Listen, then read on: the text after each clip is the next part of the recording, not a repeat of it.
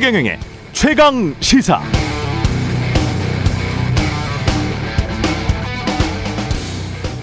궁금합니다. 우리는 왜 개혁을 할까요? 예를 들자면 부동산 개혁. 부동산 개혁이란 게 뭘까요?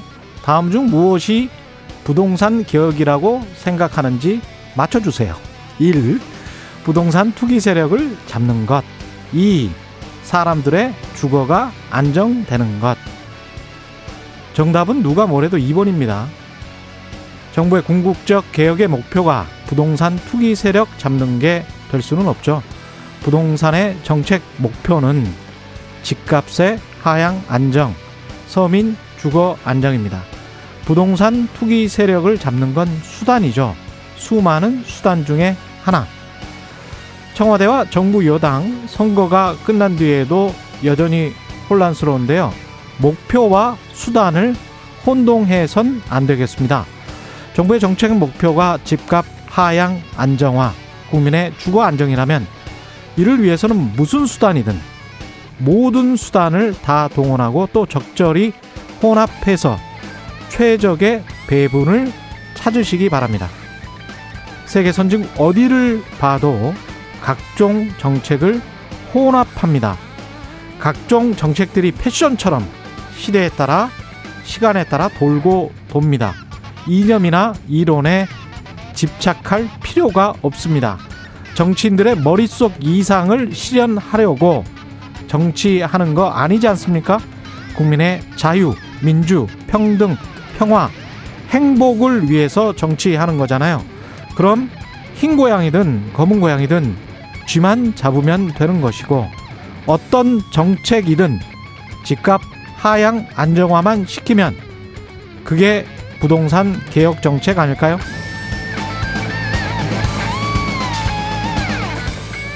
네, 안녕하십니까. 4월 13일 세상에 이익이 되는 방송 최경련의 최강시사 출발합니다. 저는 KBS 최경령 기자고요. 최경령의 최강 시사 유튜브에 검색하시면 실시간 방송 보실 수 있죠. 짧은 문자 50원, 긴 문자 100원이 드는 샵 9730 무료인 콩 어플에도 의견 보내주시기 바랍니다. 문자 참여하신 분들 추첨해서 시원한 커피 쿠폰 보내드리고요. 많은 참여 부탁드립니다. 오늘 1부에서는 국민의힘 이준석 전 최고위원과 함께 초선 의원들의 당권 도전에 대한 입장 들어보고요. 2부에서는 여의도 정책맨 더불어민주당 홍익표 정책위 의장 만나봅니다.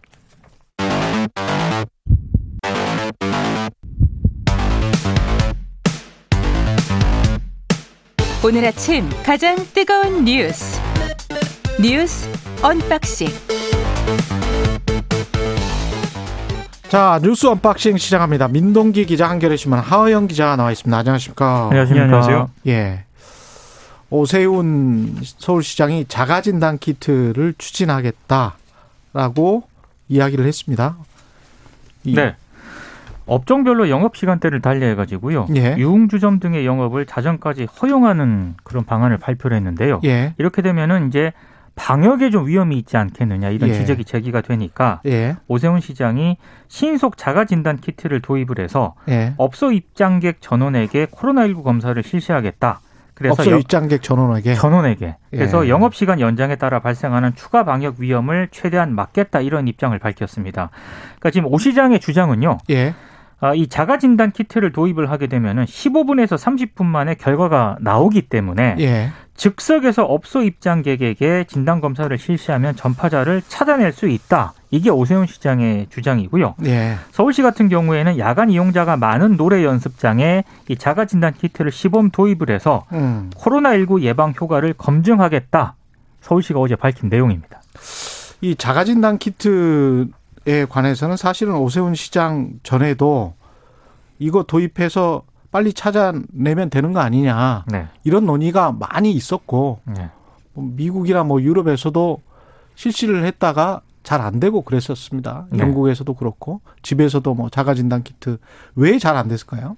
이건 뭐 간단한 이유입니다. 예. 그러니까 말하자면 그 이 자가진 진단 키트를 이용했을 때 얼마만큼 적확하게 환자를 그러니까 감염자를 걸러낼 수 있느냐라는 이야기인데요. 예, 이걸 두고 이제 키트의 민감도라는 이야기를 음, 표현을 쓰는데요. 예, 이 피- 키트의 민감도가 지금 현재 그 보건소에서 하는 검사는 유전자 증폭 검사거든요. 예. 코 속으로 이렇게 쏙 넣어서 하는 검사 말이죠. 예. 그거에 비해서 17.5%에 불과하다라는 아. 거예요. 자가진단 검사는 어떻게 하는 거죠? 이 키트는? 어, 자가진단 검사 어, 키트? 지금 이 키트는 키트는 저도 정확하게 이건 좀 알아봐야 할 것 같습니다. 이게 그- 타액으로 하는 알고 그러면. 그 검사가 굉장히 떨어질 거고 네. 자가진단 키트도 제가 알기로는 코 속을 후벼 파는 그런 키트가 있어요. 네네. 그것도 한 15분 정도 이 여기에서 지금 기사에서 말하는 그 15분 정도 걸리는데 여러 가지 자가진단 키트가 있는데 우리 생각을 해보세요. 상상을 해보세요. 술 먹으러 또는 춤추러 갔어요. 그 컷속을 후벼 파고 어 눈물이 찔끔 나는 걸 참으면서 15분 후에 그게 아 당신은 입장 가능합니다. 라고 할 수 있는 음식점이나 업소나 나이트클럽이 있을까 그거를 정확히 시행하는 그것부터 저는 의심스러워요. 사실은 근데 집에서 자가 진단 키트를 한다고 해도 저도 사실 집에 있거든요. 자가 진단 키트가. 네. 저 누가 선물로 줬는데 쓰기 귀찮아서 못, 못 쓰겠더라고. 근데 전문가들 예. 얘기를 들어보면 이게 일- 일종의 보조제 역할을 할 수는 있겠지만 예. 이 자체로 코로나19 검사를 하는 것은 아직 검증이 제대로 되지 않았다라고 지적을 하고 있고 무엇보다 자가진단 키트는 아직 한 건도요 예. 식약처 사용 승인을 못 받았습니다. 그쵸. 예. 여러 종류가 있고 우리가 수출도 하고 그랬었는데 네. 이것만 가지고는 영국에서도 잘 안 돼 가지고 시행하다가 어떤 생각을 했었냐면 초기에 영국 사람들이 직접 집으로 배달을 해줬어요. 정부에서 자가진단 키트를 사가지고. 네. 근데 사람들이 안 하는 거야. 안 하고 별로 이게 그 효, 효과가 이게 맞는지 안 맞는지 잘 모르겠으니까 어차피 또 검사를 받아봐야 돼요. 그렇죠. 그러니까 이게 별 효용성이 떨어지는 거죠. 아, 이제 이제 K 방역이라고도 하잖아요. 그러니까 예. 지금 현재 그 방역과 관련돼서 특히나 이 검사와 관련돼서는 현재 우리 정부가 하고 있는 것이 영국하고 비교하기도 좀 어려울 만큼 앞서가 있거든요. 아, 그럼요. 예, 그 아, 신뢰도 영, 그렇습니다. 그렇죠. 그거는 예. 절대적입니다. 예. 백신을 지금 수급을 잘 못해서 그렇지. 그렇죠. 예, 방역은 특히 이제 무엇보다 국민들이 정말 잘해 주시잖아요. 네. 마스크 다 써 주시고 이런 나라가 사실은 없습니다. 예. 그래서 모르겠습니다. 예, 자가 진단 키트를 해서 12시까지 유흥업소에서 춤을 춰야 되겠다. 물론 자영업자들 어렵고 그것을 어떻게든 이제 하, 그 보존하기 위해서 뭔가 방법을 찾기는 찾아야 될 텐데 그렇죠.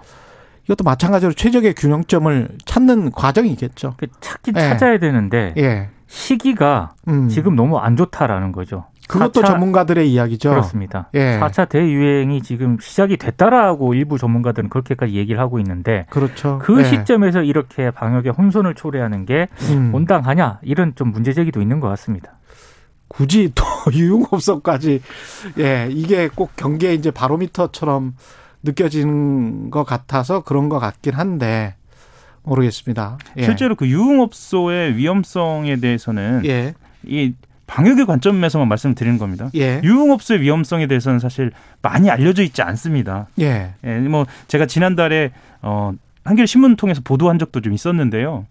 이게 유흥업소 관련돼서는 거기에 오가는 사람들이 수만 명 단위거든요. 예. 그리고 그 사람들에 대해서 실제로 청취자분들도 흔히 이제 식당에 드나들면서 체크하는 그, 그 휴대전화로 체크하는 기능이라든가 아니면은 직접 이 수기로 작성하는 것을 거의 제대로 하고 있지 않은 경우가 많아서요. 예. 그리고 그것도 관리가 되고 있지 않은 경우가 많아서 예. 실제 부산이나 수도권에서 발생하고 있는 유흥주점 사례는 발생한 것보다 훨씬 더 많은 잠재자가 있다라는 것으로 전문가들이 추정하고 있거든요. 어. 그래서 지금 유흥주점을 12시까지 늘린다라고 하는 것이 과연 과학적인 것인가에 대해서 그러니까 이걸 예. 정치적인 유불리 말고요. 그렇죠. 과학적인 것인가에 대해서는 정말 엄정하게 따져볼 필요는 있는 것 같습니다. 그리고 이제 걸려도 무증상인 경우가 많다고 하지 않습니까? 특히 젊은 사람들의 그렇죠. 경우는. 네. 그래서 우리가 초기 때 기억을 해보면 젊은 사람들이 걸렸는지 안 걸렸는지 모르는데 네. 아이들이 걸렸는지 안 걸렸는지 모르는데 그 할머니 할아버지에게 가서 품에 안기게 되면 그래서 할머니 할아버지에게 어떤 전파를 하면 가족 간 전파가 되고 그렇죠. 그게 큰 불상사가 날 수 있다. 지역 사회로 전파가 되는 그렇죠. 거죠. 예. 그게 이제 불과 7, 8개월 전에 우리가 그런 논의를 많이 하고 굉장히 이제 걱정을 했었던 겁니다. 예. 59, 5599님, 서울 학부모인데 2년 동안 학습 공백인 우리 아이들 불쌍하지 않나요? 술 마시고 춤추러 가고 조만간 미국처럼 될까봐 무섭네요. 예. 텍사스 같은 경우는 마스크 벗자라고 해서 그 구장에서 야구 경기장에서 막, 어, 메이저리그에서요. 예, 그렇게 사람들이 많이 구경을 왔더라고요. 예. 저는 깜짝 놀랐습니다. 그래서 미시간주 같은 경우는 갑자기 또 네. 엄청나게 지금 환자 수가 폭증을 해서 셧다운 이야기가 다시 나오고 있습니다. 음. 예. 그냥 아예 못 돌아다니게 하자. 그래서 또다시 셧다운을 시키자. 이런 이야기가 나오고 있습니다. 거기는 3분의 1 정도가 백신을 맞은 나라거든요. 그렇죠. 예. 그런데도 마스크 벗고 그 난리를 하니까 또 그런 문제가 발생을 하는 거거든요. 예. 5328님, 정부가 소상공인 대책을 안 만드는 것이 문제입니다. 그분들은 생존 문제예요. 그러니까 결국 이제 최적의 균형점, 그 적합점을 찾아야죠. 찾아가는 것. 이 네. 아까 부동산 정책에서도 그런 말씀을 드렸는데 어떤 정책이든 최적의 균형점을 찾는 게 가장 중요하겠죠. 예. 예. 그- 그것도 걱정 안 되는 거 아닙니다. 저도 사실은 초기 때부터 너무 심하게 음. 이 방역하는 거 아니냐 그런 의견도 말씀드렸는데 맞습니다. 예. 그분들도 또 생각을 해야죠. 예. 이달부터 이제 노바백스 같은 경우는 국내에 생산하고 수급 문재인 대통령이 직접 나서서 이런 이야기를 했죠. 그러니까 6월부터 노바백스 같은 경우에는 빠르면 예. 완제품을 출시를 해서 3분기부터 국내 물량 확보가 가능하다 이렇게 설명을 했고요. 예.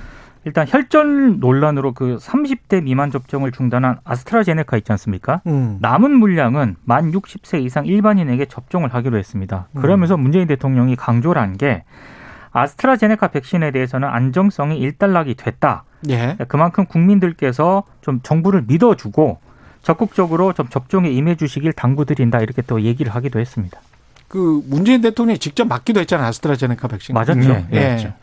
근데 정말 이제 부작용 사례보다도 이제 이익이 훨씬 더 크다. 이거는 WHO나 EMA나 계속 하는 이야기고 우리도 이제 그렇게 생각을 하는 거고 네, 단지 이제 30세 미만은 안 맞추는 거죠. 이거는 그렇습니다. 예. 예.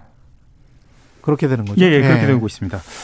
어, 그리고 특히나 이제 노바백스에 대한 그 기대를 하고 있기 때문에요. 네. 어, 이것으로 어, 백신 수급의 불확실성이 얼마나 낮아질지에 대해서는 또 한번 지켜봐야 할 문제인 것 같습니다. 근데 수급을 지금 4, 5, 6월 남았는데 그때 기억을 다시 복기를 해보면 4, 5, 6월 2분기 때 한 천만, 천백만 개 정도 그렇죠. 예. 하겠다고 했고, 접종하겠다고 했고, 어, 3분기 때 2천만 개면 네, 합해서 3천, 어, 200만 개라고 하다, 한다고 하더라도 네, 그거를 다시 2로 나눠야 되니까 그렇게 되면 한 1,600만 개 정도 네. 되는 것이고 그렇게 되면은 전체 5천만 명의 완전 접종률 같은 경우는 40%가 안 되는 거거든요. 그렇죠? 그래서 예. 정부가 대책을 내놓긴 했는데 예. 지금 뭐 4차 대유행이라든가 음. 백신 수급 불안이라든가 음. 백신 불신 등의 변수들이 좀 있지 않습니까? 그렇죠. 이런 점을 고려했을 때 특단의 대책은 아직 내놓지 못하고 있는 것 아니냐라는 비판도 한쪽에서 나오고 있습니다. 어제 제가 이스라엘 경우를 말씀드렸는데 결국은 선택을 해야 되는 거예요. 음. 예. 한쪽에서 욕을 먹고 무리했다, 뭐, 돈을 너무 많이 썼다. 음. 지금 상황을 냉정하게 이야기를 하고, 솔직하게 이야기를 하고, 우리는 이렇습니다. 이렇게 정부가 결정했습니다. 네. 청와대가 이렇게 결정했습니다. 책임은 뭐, 대통령이 지겠습니다.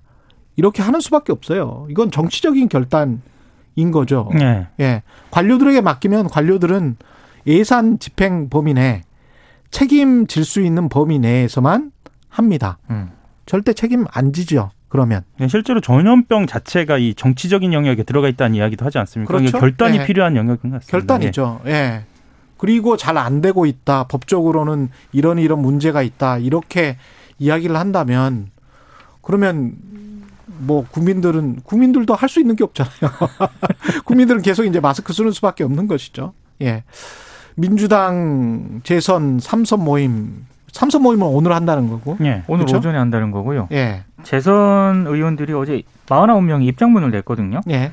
일단 초선 의원들 반성 메시지에 적극 공감한다는 입장을 냈고 적극 공감한다. 그리고 예. 다른 목소리 듣는 것에 부족했고 민생에 소홀했다. 예. 그리고 깊이 반성하고 성찰한다는 얘기를 했고요. 예. 민주당과 생각이 다른 다른 뭐 보수 농객이라든가 음. 교수 전문가와 청년들의 얘기를 듣겠다라고 얘기를 했는데 예. 입장문은 이렇고요. 예. 입장문 내기 전에 한 재선 의원 30명 정도가 별도로 3시간 정도 토론을 벌였거든요. 예. 여기서는 좀 솔직한 생각들이 적나라하게 좀 나왔던 것 같습니다. 어. 그래서 이견도 막 노출이 됐는데 예. 이를테면 검찰 개혁과 관련해서 검찰 개혁에 치중하다가 민생 문제가 소홀해졌다 이렇게 음. 주장하는 쪽이 있었고 음. 검찰 개혁 때문에 선거에 진 게 아니다 이렇게 반박하는 쪽도 있었고요. 음. 그다음에 일부 뭐 강성 지지자들에게 끌려다닌다라는 지적도 나오지 않았습니까? 예. 이런 의견을 지적을 하니까 또 일부 의원들이 당심을 따라야지 국민만 보고 가면 되느냐 이제 와서 당원들을 버리느냐 이렇게 반박을 한 의원도 있었다라고 하고요. 음. 당원을 개정을 해서 서울 부산시장 후보를 공천한 것 자체가 좀 문제였다라고 비판하는 의견도 있었는데 예. 여기에 대해서는 또 선거를 통해 심판받는 것도 공당의 책임이다 이렇게 반박하는 의원도 있었다고 합니다. 그 어떻게 생각할지는 모르겠네요. 어떻게 생각하세요? 그 검찰 개혁 때문에 민생을 어, 소홀히 했다. 근데 소홀히 한 것처럼 보이는 것도 정부 여당의 책임입니다. 제가 보기에는. 그러니까 검찰 개혁 말고 다른 민생 정책도 했죠. 네. 예, 알고 있어요. 네. 근데 국민들한테 검찰 개혁만 한 것처럼 보였어요. 부동산 시장과 관련해서도 부동산 투기 세력 잡는 것 말고 다른 것도 했거든요, 분명히. 맞습니다. 근데 부동산 투기 세력 잡는 것으로만 비춰졌어요. 그리고 초기에는 그걸 주로 홍보한 것도 사실이에요. 음. 김현미 장관 청문회부터 해서 초기에 1, 2년 동안 그것만 홍보했죠. 검찰 개혁과 관련해서도 그것만 홍보했습니다. 물론 다른 일도 했겠지. 하지만 거기에 관해서 지금 와서 억울하다? 그건 또 아닌 것 같아요. 그러니까 사실은 예. 그 시민의 입장에서 보면은요, 음. 이 검찰 개혁에 추정하다 민생 문제 소홀해졌다라는 말이나 예. 검찰 개혁 때문에 선거에 진 것 아니다라는 말이 사실 무용합니다. 무용합니다. 쓸모가 예, 예. 없는 말이기도 합니다. 그러니까 예. 검찰 개혁을 잘했으면 뭐 그리고 그게 납득 가능하도록 했으면 어, 이런 문제가 발생하지 않았을 거고, 그러니까 민생이 소홀하다는 이야기는 안 나왔을 거고요. 예. 실제로 바꿔 얘기하면 민생 개혁에 있어서 눈에 어, 띄는 성과가 있었다고 한다면 부동산 문제 포함해서요. 그렇죠. 그렇다고 한다면 검찰 개혁도 어, 또한 탄력을 받았을 겁니다.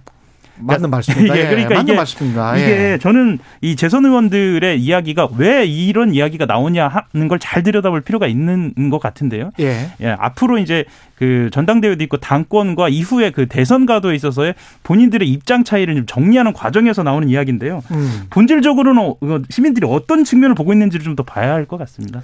알겠습니다. 뉴스 언박싱 민동기 기자 한겨레 하어영 기자였습니다. 고맙습니다. 고맙습니다. KBS 1라디오 최경영의 최강 시사 듣고 계신 지금 시각 7시 38분입니다. 오늘 하루 이슈의 중심. 당신의 아침을 책임지는 직격 인터뷰. 여러분은 지금 KBS 일라디오 최경영의 최강 시사와 함께하고 계십니다. 네, 국민의힘 원내대표와 당대표 선거 앞두고 초선 의원들 행보가 주목받고 있습니다. 초선 의원들은 선거가 끝난 이후에 당 혁신을 요구하는 집단 선명을 내기도 했죠. 직접 당대표나 최고위원회 출마하겠다는 의원도 잇따르고 있습니다. 이번 당권 경쟁에 뛰어들 유력 후보로 알려지고 있는 예, 알려지고 있는 국민의힘 이준석 전 최고위원과 함께 자세한 이야기 나눠보겠습니다. 안녕하십니까? 네, 안녕하십니까.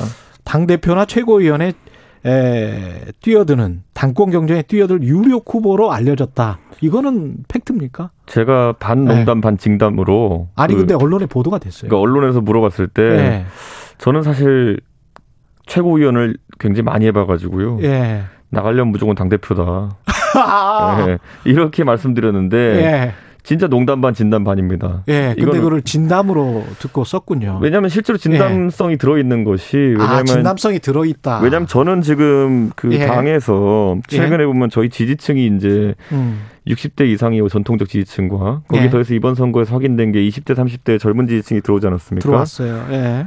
근데 이게 사실 당이 이거를 계속 이끌어갈 역량이 있느냐에 대해 가지고는 음, 좀 고민해야 되고 제 역량 제 역할이 있지 않을까라는 생각을 합니다. 근데 네. 그게 뭐 당 대표의 도전에서 그렇게 할 수도 있는 부분도 있고요. 음. 아니면 다른 방법도 있고 그건 고민하지만은 뭔가 해야겠다는 그런 문제 의식이나 아니면 소명 의식은 있습니다. 2030의 지지가 이렇게 물밀듯이 들어왔을 때, 물 들어올 때 노줘라. 예. 그래서 노를 줬겠다. 이런 이야기신 것 같습니다. 이게요. 저희 당 예. 전체를 볼 게 아니라 지역구만 관리해봐도요. 예. 그 안에서 예를 들어서 회식을 갈때 예. 20대 30대 당원들과 60대 70대 당원들이 공통 주제를 가지고 대화하게 하는 게 정말 힘듭니다. 아, 그래요? 생각하는 게 달라요. 그러니까 60대 70대 그러면은 음. 좀 전통적 보수 그러면은 다소 전체주의적이고 공동체주의적이고 음. 공동의 목표를 설정하고 움직이자 이런 취지가 예. 좀 있는 근데 사실은 전체주의 아시겠지만 예, 전체주의와 공동체주의는 예. 완전히 다른 거라서 완전 다르죠. 근데 예. 이게 이게 흔들리는데 예. 그리고 20대 30대 같은 경우는 개인주의와 자유주의의 성격이 약간 좀 같이 녹아 있거든요. 그렇죠. 예. 근데 이거를 굉장히 구분하기 어렵습니다 지금 그렇죠. 상황에서. 그래서 예. 이, 이 저희가 제가 가끔 비유하는 게 볼링 칠때 예.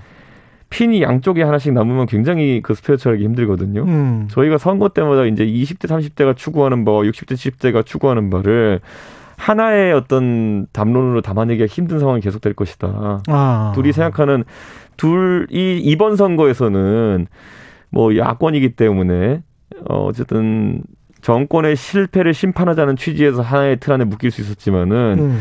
앞으로는 그것만으로는 되지 않을 것이다. 어. 그러니까 정책적인 목표라든지 이런 것들이 좀 차이가 나는 부분이 있을 것이다. 그렇겠죠. 예를 들어 방역 이런 부분만 해도요. 예. 20대 30대 같은 경우에는 음. 그것 때문에 개인의 희생을 강요하는 게 말이 되느냐라는 쪽으로 이제 이야기를 많이 하고 그런 의견이 강하죠. 그렇죠. 예. 예. 를 들어 자영업자들 중에서 나이가 음. 좀 젊으신 분들은 음. 아니 이런 것들은 당연히 보상을 해야 되는 것이고 한데 예를 들어 나이가 좀 있으신 분들 같은 경우에는 음. 아이고 우리가 어쨌든 공동의 목표를 위해서 방역이라는 목표를 가고 있는데 예. 어느 정도 는 감수되지 약간 이런 취지로 그렇죠. 다르게 반응하시는 부분이 있거든요. 저는 이런 그렇습니다. 부분을 예. 묶어내는 게 앞으로 우리 저희 당의 큰 과제다. 저는 이렇게 보고 음. 지금까지 보면 그 저희가 의석 내, 그 원내 의석도 그렇고 예. 전통적 보수를 대변하는 그런 어떤 정치인들은 많았는데 또 이 젊은 보수를 대변하는 정치인들은 거의 없었기 때문에 예. 이 균형을 좀 맞- 맞출 필요가 있다. 음. 선거 때나 뭐 유세차에 올라가가지고 그 목소리를 한껏 낼 수 있게 하는 것이지 선거가 없을 땐 그럼 어떤 방식이고 어떤 식으로 이걸 풀어나갈 것이냐는 진짜 어. 고민이죠. 예. 어느, 어떤 시스템을 만들겠다. 초선 의원들이나 젊은 2030 세대가 참여하는 그런 정당이 될 수 있도록 하겠다. 그런 말씀이신 것 같은데 네. 그런 분위기가 지금 팽배해 있습니까? 선거 다음 날부터 저희가 이 심각성을 인식했고요. 아. 왜냐하면 그 선거 결과에 오히려 72% 가까운 20대 남성이 특히 저희를 찍었다는 것에 대해서 예. 굉장히 또 두려워하면서도 또 굉장히 기대심이 높습니다. 예. 왜냐하면 이게 진짜 거의 끌어올 수 있는 지지율 다 끌어온 거 아니냐라는 음. 인식과 더불어 반대로 이 지지율은 우리가 또 만족시키지 못하면은 언제든 네. 흩어질 수 있다 이게 있기 때문에 예. 제가 선거 다음 날 바로 저희 당의 뭐 주호영 대표나 정영 음. 사무총장과 논의했던 것이 바로 이 사람들에게 어떤 정당 정치에 참여할 수 있는 길을 열어주고 의견 낼 수 있는 통로를 만들겠다. 그래서 저희가 어. 합의해서 그 젊은 사람들의 토론 배틀이라든지 여러 가지 음. 이제 일들을 추진하기로 이제 했습니다. 그럼 왜 20대 남자, 30대 남자들 또뭐 네. 여성까지 다 포함합니다마는 2030이 국민의힘을 찍었는지 어떤 원인 분석은 돼 있습니까? 저희도 분석 중이고요. 예. 다만 저희가 지금 피상적으로 이해하고 있는 바로는 예. 어쨌든 최근에 장, 재작년부터 저희가 연말에 여론조사하고 이러면요. 예. 40대 이상 같은 경우에는 경제적 계급 갈등 이런 것들이 좀 크다. 갈등의 요소로 그렇겠죠. 이런 조사가 있었고요. 예. 5, 60대 이상으로는 이념 갈등 이제 아니면 지역 갈등 이런 것들이 주요 갈등의 요소였다. 예. 근데 20대에서는 그 경제적 갈등과 더불어 가지고 젠더 갈등이 굉장히 높은 비율로 그 여론조사 잡혔었습니다. 그렇더라고요. 그렇기 때문에 예. 실제로 이번에 뭐 다른 요인들도 있겠지만은 음. 그 젠더 갈등이나 성평등의 이슈를 제외하고 음. 그 격차를 논의하기 좀 어렵지 않을까. 그래서 저희도 그쪽으로 계속 분석을 하고 또 어, 살펴보고 있습니다. 조그만한 것들인데 40대 이상, 특히 50대 이상에서 느끼지 못하는 어떤 정책의 취약성이나 그 공정성에 관한 어떤 생각들 이런 음. 것들이 그 자극받고 그 민감도 같은 거 있지 않습니까? 이런 게 점, 전혀 다른 것 같아요. 그러니까 우리 사회가 예. 급격한 발전했기 때문에 음. 저희는 그 진짜 5년마다 사람들이 느끼는 갈등 요소가 달라진다는 게 이해가 가거든요. 예. 예를 들어 제가 85년생인데 예. 82년생 김지영이라는 책을 기억해 보시면은 예. 거기엔 상당히 여성으로서 겪을 수 있는 불리함이나 아니면 어려움에 대한 호소가 많이 녹아 있거든요. 그렇죠. 그건 또 지금 저보다 어린 세대, 예를 들어 예. 90년대 이상 세대로 가면은 그분들은 또 어릴 때 여자라는 이유로 교육 기회를 박탈했다는 사람도 찾아보기 힘들고 그렇습니다. 뭐 반찬을 무슨 뭐 오빠만 주고 나안 줬다 이런 사람 찾아보기 힘들고 예. 이게 약간 그 10년 만에 벌어진 변화거든요. 무섭게 빠르게 변한 거군요. 그렇죠. 그런데 예. 예를 들어 지금의 주류 정치인 50년 50대 이상 같은 경우에는 음, 실제로 가부쟁전에 이런 것들로 인해 가지고 그렇죠. 좀 득을 본 남성도 있을 것이고 제식 교육 받았던 그 사람들이죠. 피해를 예. 받던 남, 여성도 있을 거예요. 예. 그런데 이분들의 문법 하에서 있던 어떤 이런 성평등의 가치를 아, 지금의 90년대 이상생에 대해 가지고 적용하면은 예. 완전 이건 또 말도 안 되는 얘기가 될 수 있는 거거든요. 그러네. 그러니까 이거를 예. 저는 20대, 30대는 거꾸로 50대, 60대의 그런 어떤 성평등에 대한 가치를 이해해야 되는 것이고, 음. 50대, 60대는 또 거꾸로 20대, 30대의 성평등에 대한 정의나 가치를 인식해야 되는 것인데, 예. 이 가교 역할을 할 지금 사람들도 필요하고, 음. 무엇보다 정당히 이에 대한 이해가 필요하다 이렇게 봅니다. 왜냐하면 성평등이란 단어가 예. 어찌 보면 굉장히 가치 중립적인 단어처럼 보이지만은 어. 경험했던 자기 세대 상에 따라 가지고 다르게 예. 정의될 수 있다는 것을 저희 정치권이 좀 알아야 되지 않을까 싶습니다. 그 구체적 현안으로 좀 들어가 네. 보면 김웅인 김웅 의원, 유희동 의원 이쪽은 뭐 유승민계다라고 이야기를 해서 뭐 개파 활동 아니냐 초선 의원들이 이제 치고 나오는 게 네. 유승민계가 치고 나오는 거 아니냐 뭐 이런 어떤 보도도 있었는데 어떻게 생각하세요? 그 최근에 진짜 유승민 의원은 페이스북밖에 안 하세요. 아, 그러니까 이게 그 예. 지금까지 오래되어 온 보수 진영에서의 음, 그 담론입니다. 항상 음. 이제 탄핵과 탄핵 반대 세력으로 있으면은 예, 그 안에서 소위 탄핵에 반대했던 분들을 태극기 부대라 통칭하고 음, 그분들이 다 태극기 들었던 건 아니에요. 예. 근데 그냥 둘로 편의상 구분하면 태극기 부대라 그러고 예, 나머지 하나를 보면 이제 뭐 맨날 김무성, 유승민, 김종인 거기에 더해서 이준석이 무슨 뭐 같이 뭐 뭘 작전 짠다 이런 식으로 예. 만물 그런 어떤 유승민설 같은 게 있거든요. 근데 사실 이 예. 열거된 인사들끼리 음. 또뭐 이렇게 연계해서 뭘 하는 건 아닙니다. 근데 그런 의미에서 예, 탄핵 반대했다, 탄핵 반대했던 분들과 또 탄핵 찬성했던 분들 중에 구분으로 봤을 때 음, 최근에 탄핵 찬성했던 분들의 활동이 좀 두드리다 보니 두드러지다 보니까 음. 뭐 그런 식으로 유승민 의원 역할이 크다 이렇게 인식하는 분들이 좀 있는 것 같습니다.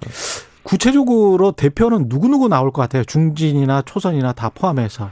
저는 뭐 많은 분들이 한편에 오르는데 예, 예, 를 들어 지금 주호영 대표 주호영. 거론되고 있고요. 뭐 예. 조경태 의원 같은 분들도 조경태. PK 기관에서 또 예. 윤영석 의원 같은 분도 있고요. 예.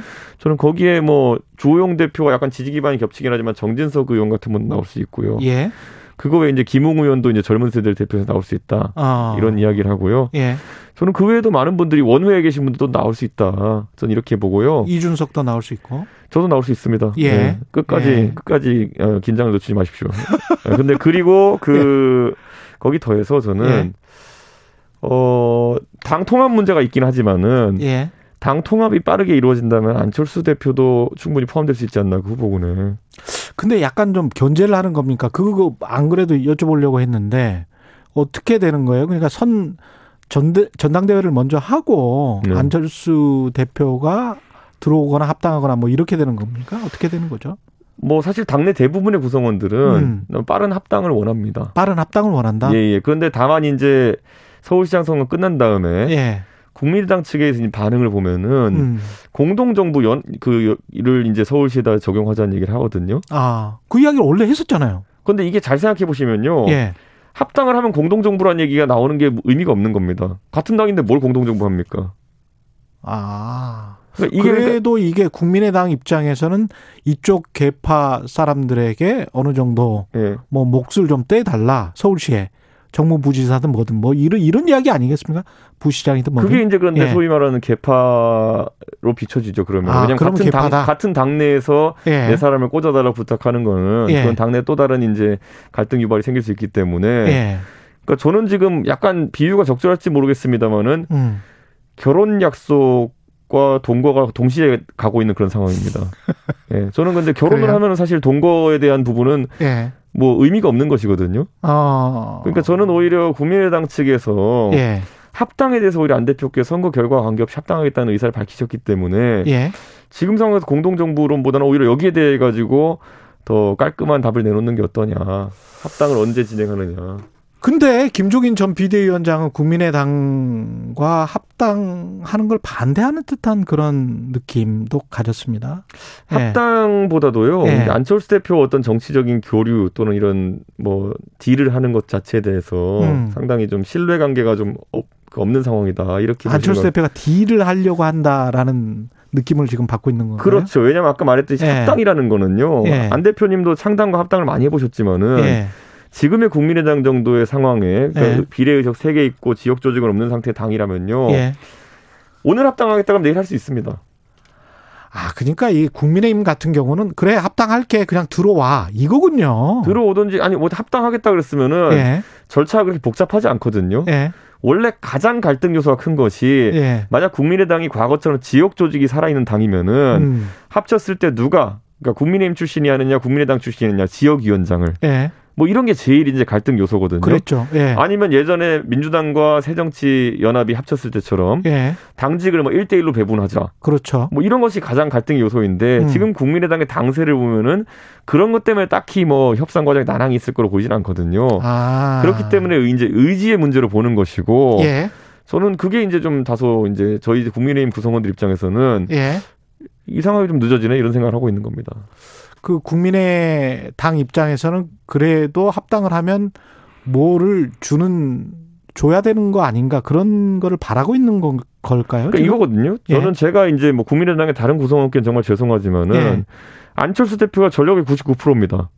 아 전력의 99%다. 네. 예.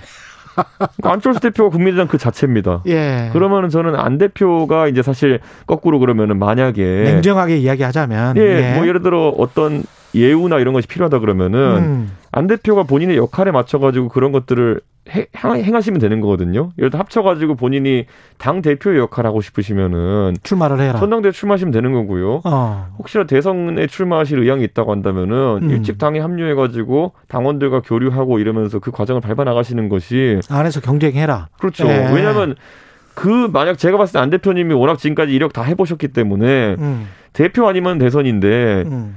아니 합당한다고 대표를 그냥 추대할 수도 없는 노릇이고요 지금 상황에서 아. 그리고 대선 후보로 추대하는 건 더 말도 안 되지 않습니까 지금 이쪽도 주자가 많은데. 그러니까요 예. 그런 상황 속에서 그러면 결국엔 당원들과 교류하고 소통하면서 빨리빨리 어떤 그런 과정들을 밟아나가는 게 유리한 것인데 음. 무엇 때문에 지체되는 것이냐 그래서 이제 여기서 좀 의심이 많은 분들 예. 그러니까 김종인 위원장 같은 분들 같은 경우에는 예. 또 슬슬 제3지대로 나오는 거 아니냐 아. 이런 생각을 할 수밖에 없는 것이죠. 홍준표 의원 복당은 어떻게 되는 겁니까?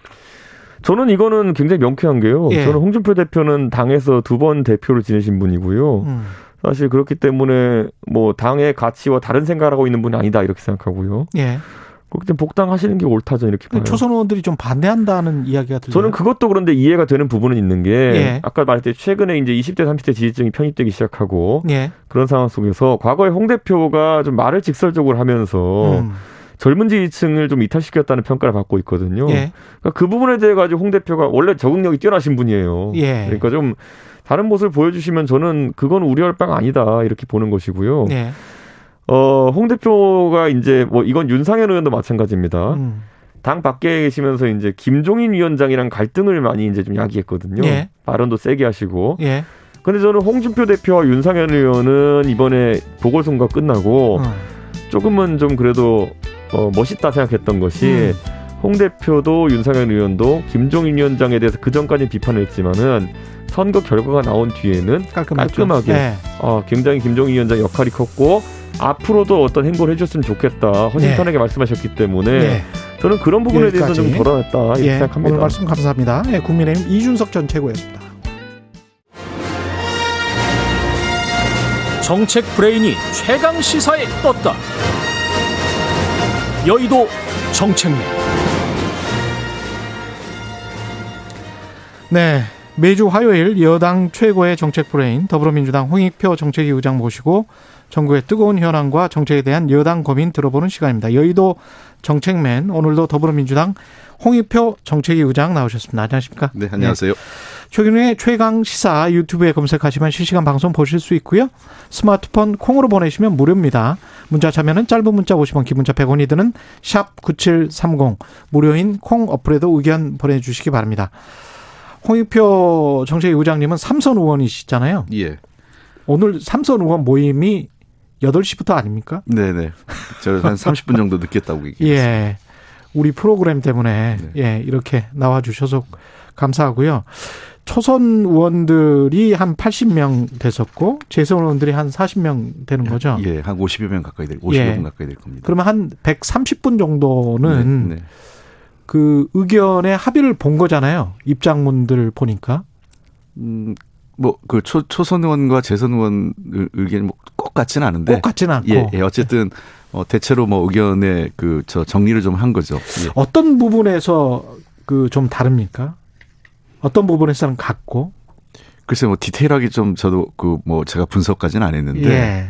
어, 어쨌든 패배의 원인이 그동안 뭐 우리가 크게 보면 이제 한 세 가지 덩어리 그가 있는 것 같아요. 하나는 어 정책의 어떤 세밀한 부분, 뭐 부동산을 포함한 음. 몇 가지 정책에서 우리가 좀 세밀하게 하지 못한 부분이 하나 있는 것 같고 두 번째 부분은 우리의 태도나 어떤 자세와 관련된 뭐 흔히 내로남불과 관련된 문제가 지적이 되는 것 같고 그다음에 이제 그 또 하나 문제는 어그 이 소통의 문제가 또 지적이 되고 있는 것 같아요. 예. 네, 그래서 그런 세 가지 문제에 대해서는 되게 이해, 이해를 같이 그 같이 하고 있는 그러니까 음. 어, 비슷하게 인식을 하고 있지 않나 생각을 합니다. 다만 이후에 방식의 문제에 대해서까지는 아직은 예. 아마 그 초선 그룹이나 재선 그룹 내에서도 음. 앞으로 어떻게 그러면 해법을 가야 될 거냐 예. 하는 그 문제에 대해서는 아직 완전하게 일치를 보지는 않았다는 겁니다. 음. 과거의 과오나 반성, 성찰 부분과 관련해서 지금 가장 논쟁이 되고 있는 지점이 아마 이 부분인 것 같은데 2030 초선 의원 5인이 조국 사태와 검찰 개혁을 동일시했다. 이게 구체적으로 어 입장문에서 조국 전 장관이 검찰 개혁의 대명사라고 생각했지만 그 과정에서 국민이 분노하고 분열한 것은 아닌가 반성한다. 이렇게 이야기를 한 거거든요. 네. 이 부분에 관해서 이제 반발하는 당원들이 있는 것이고 또 반발하는 일부 의원들도 있는 것 같고요. 그렇습니다. 이 부분에 예. 대해서는 뭐 여러 가지 생각들과 판단이 좀 다른 것 같습니다. 어떤 예. 건가요? 다른 어, 생각들이. 우선은 이 조국 장관 문제는 좀 결이 다른 두 가지가 있는 것 같아요. 예. 어, 검찰 개혁과 관련된 문제가 있고 하나는 음. 흔히 우리 아는 이제 내로남불 태도와 관련된 문제가 두 가지가 중첩돼 있는 건데 예. 이걸 좀 가- 갈라서 봐야 될 문제가 있다고 생각을 합니다. 예. 어, 실제로 그 조국 장관 임명 과정에서 그때 이제 그 청문회를 앞두고 저 임명 바- 발표된 직후부터 나타난 어, 조국 장관에 대한 그 검찰과 일부 언론을 중심으로 한 공격은 사실은 검찰 개혁에 대한 그 어, 방해 음. 어, 그런 게 분명히 있었다고 저는 봅니다. 예. 그 부분은요. 어, 그 실, 그러다, 그, 그 당시에 이제 검경 수사권 조정이 가장 핫- 그 중요한 이슈였고 공수처 출범 관련 내용이 있었는데 그 문제에 대한 어, 조직적인 저항은 분명히 있었고 그러니까 그 문제 그러니까 검찰 개혁과 관련해서 조국 장관의 임명을 그 어떤 어떻게든 어, 뒤엎으려고 했던 시도는 분명히 하나 있었다라는 거고 음. 그러나 그와 별개로 그 조국 장관 관련된 어떤 개인적인 문제 에 대해서는 그걸 뭐그 뭐 그 조국 장관 개인의 문제를 넘어서서 어, 우리 당 그다음에 어떤 의미에서는 정, 그 우리 당을 우리 당 전체가 기득권화처럼 비춰지는 그 예. 과정에서 어 제대로 해명하거나 반성하거나 또는 정리해내지 못한 부분에 대해서는 저는 어 우리가 좀더그저 되돌아봐야 되지 않을까 하는 문제가 갖고 있습니다. 그 조국 전 장관을 당시 법무부 장관을 지지하는 시민들이 서초동 집회 같은 거를 열었었잖아요. 네, 네. 그때 이제 두 가지 키워드가 나왔었는데 구호가 나왔었는데 하나는 검찰 개혁이었고 네. 하나는 조국 수호였단 말이죠. 네. 근데 조국 수호는 아니 조국 수호는 굉장히 협의의 개념이고 네. 검찰 개혁은 광의의 개념이기 때문에 검찰 개혁을 지지하는 어 사람들은 국민의힘까지 포함해서 굉장히 많을 수가 있고 그렇습니다. 조국 수호는 굉장히 좁은 개념이잖아요. 네네. 그 거기에서 오는 그 불일치 같기도 하고요. 예. 그래서 예. 그, 그 문제는 좀 착각. 저희가 예. 아까도 말씀드렸던 예. 조국 장관을 둘러싼 문제에서 두 가지 논쟁 지점을 음. 그좀 분리해서 봐야 되는데 음. 아마 저는 2030 의원들도 그런 측면에서는 동의하지 않을까 생각을 해요. 그러니까 이제 이게 이제 뒤섞이다 보니까 예. 어, 이후에 아시겠지만은 작년 그다음에 연초에 우리 당이 취한 입장은 어, 이 문제가 자꾸 그 당시 이제 윤석열 전 총장하고의 어떤 이 충돌 하는 문제로 그 비춰지기보다는 예. 제도적 개혁 문제로 가야 된다. 예. 그래서 검경 수사권 분리, 공수처의 그 조기 음. 어, 정상화 또 이제 필요하다면 이제 검경 수사권이 지금 그 이 일부 제한적으로 이루어지고 있는데 어 좀 더 진전된 의미에서의 검경 수사권을 어그 좀 더 한 단계 제고시키는 그 제도적 그 방안에 대한 논의 등등을 어 제도적인 측면, 법적 측면으로 해서 논쟁을 이끌려고 한 건데 예. 이제 이게 자꾸 어떤 뭐 윤석열 총장과의 어떤 그 충돌 또 뭐 일부 어 우리 그 여권 관계자에 대한 수사에 대한 어떤 방해하려고 하는 의도 등- 음. 등으로 어 비춰지거나 또는 그러한 것들을 정확하게 분리해내서 그 잘 국민에게 설명하거나 전달하지 못한 부분에 대해서는 우리가 한번 돌아봐야 될 지점이 아닌가 생각을 합니다. 예, 맞습니다. 그 당심을 따라야지 국민만 보고 가면 되나? 왜 이제 와서 당원을 버리나? 어제 재선 의원 모임에서 예, 예, 이런 이야기가 나왔는데 예. 결국은 기존의 당심이 본인들의 생각 또는 이제 일부 일부 의원들이겠죠. 이렇게 발언을 한 의원들은 음. 일부 의원들의 생각과 같고 나머지는 다르고 이렇게 또 생각하는 거 아닌가요? 제가 아까 그래서 소통의 예. 문제라고 얘기했는데요. 음. 이게 이제 당 운영 또는 이제 국민과의 소통의 문제인데 예.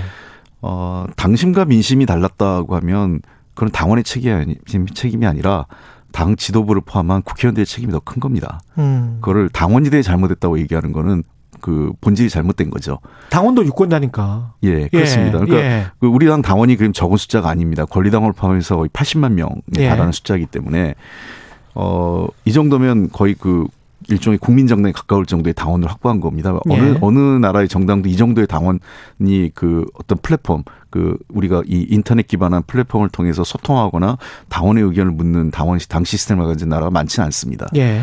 자, 그런 측면에서 어 당원의 생각과 국- 국민의 생각이 다르다라고 할 때 그 왜 다른지 그러면 그 그걸 다르니까 나는 당원을 버리고 국민을 택하겠다. 음. 또 나는 뭐 국민은 모르겠고 마이세로 그냥 그 저그 예. 모르세로 그 예. 저 당원만 따라가겠다. 이것도 둘 다 극단적인 거겠죠. 그렇죠. 당원과 국민의 생각이 다르다면 왜 다른지 그리고 그것과의 그 간격을 좁혀 나가는 게 당 지도부의 역할이고 국회의원들 좀더 어, 권한을 갖고 있고 책임이 있는 국회의원들의 역할인데 이제 와서 그거를 당원과 민심이 달랐다에 대해서 당원들의 탓으로 돌린다든지 당원들 그 나는 당원들을 대신 국민을 따르겠다라고 얘기하는 거는 음. 그거는 소통하지 않겠다 저는 이렇게 보입니다. 그래서 이- 이 문제에 대해서는 당원들 탓을 할 게 아니라 국회의원들의 책임과 국회의원들이 뭘 했는가를 우리가 성찰해야 될 시기라고 생각을 합니다.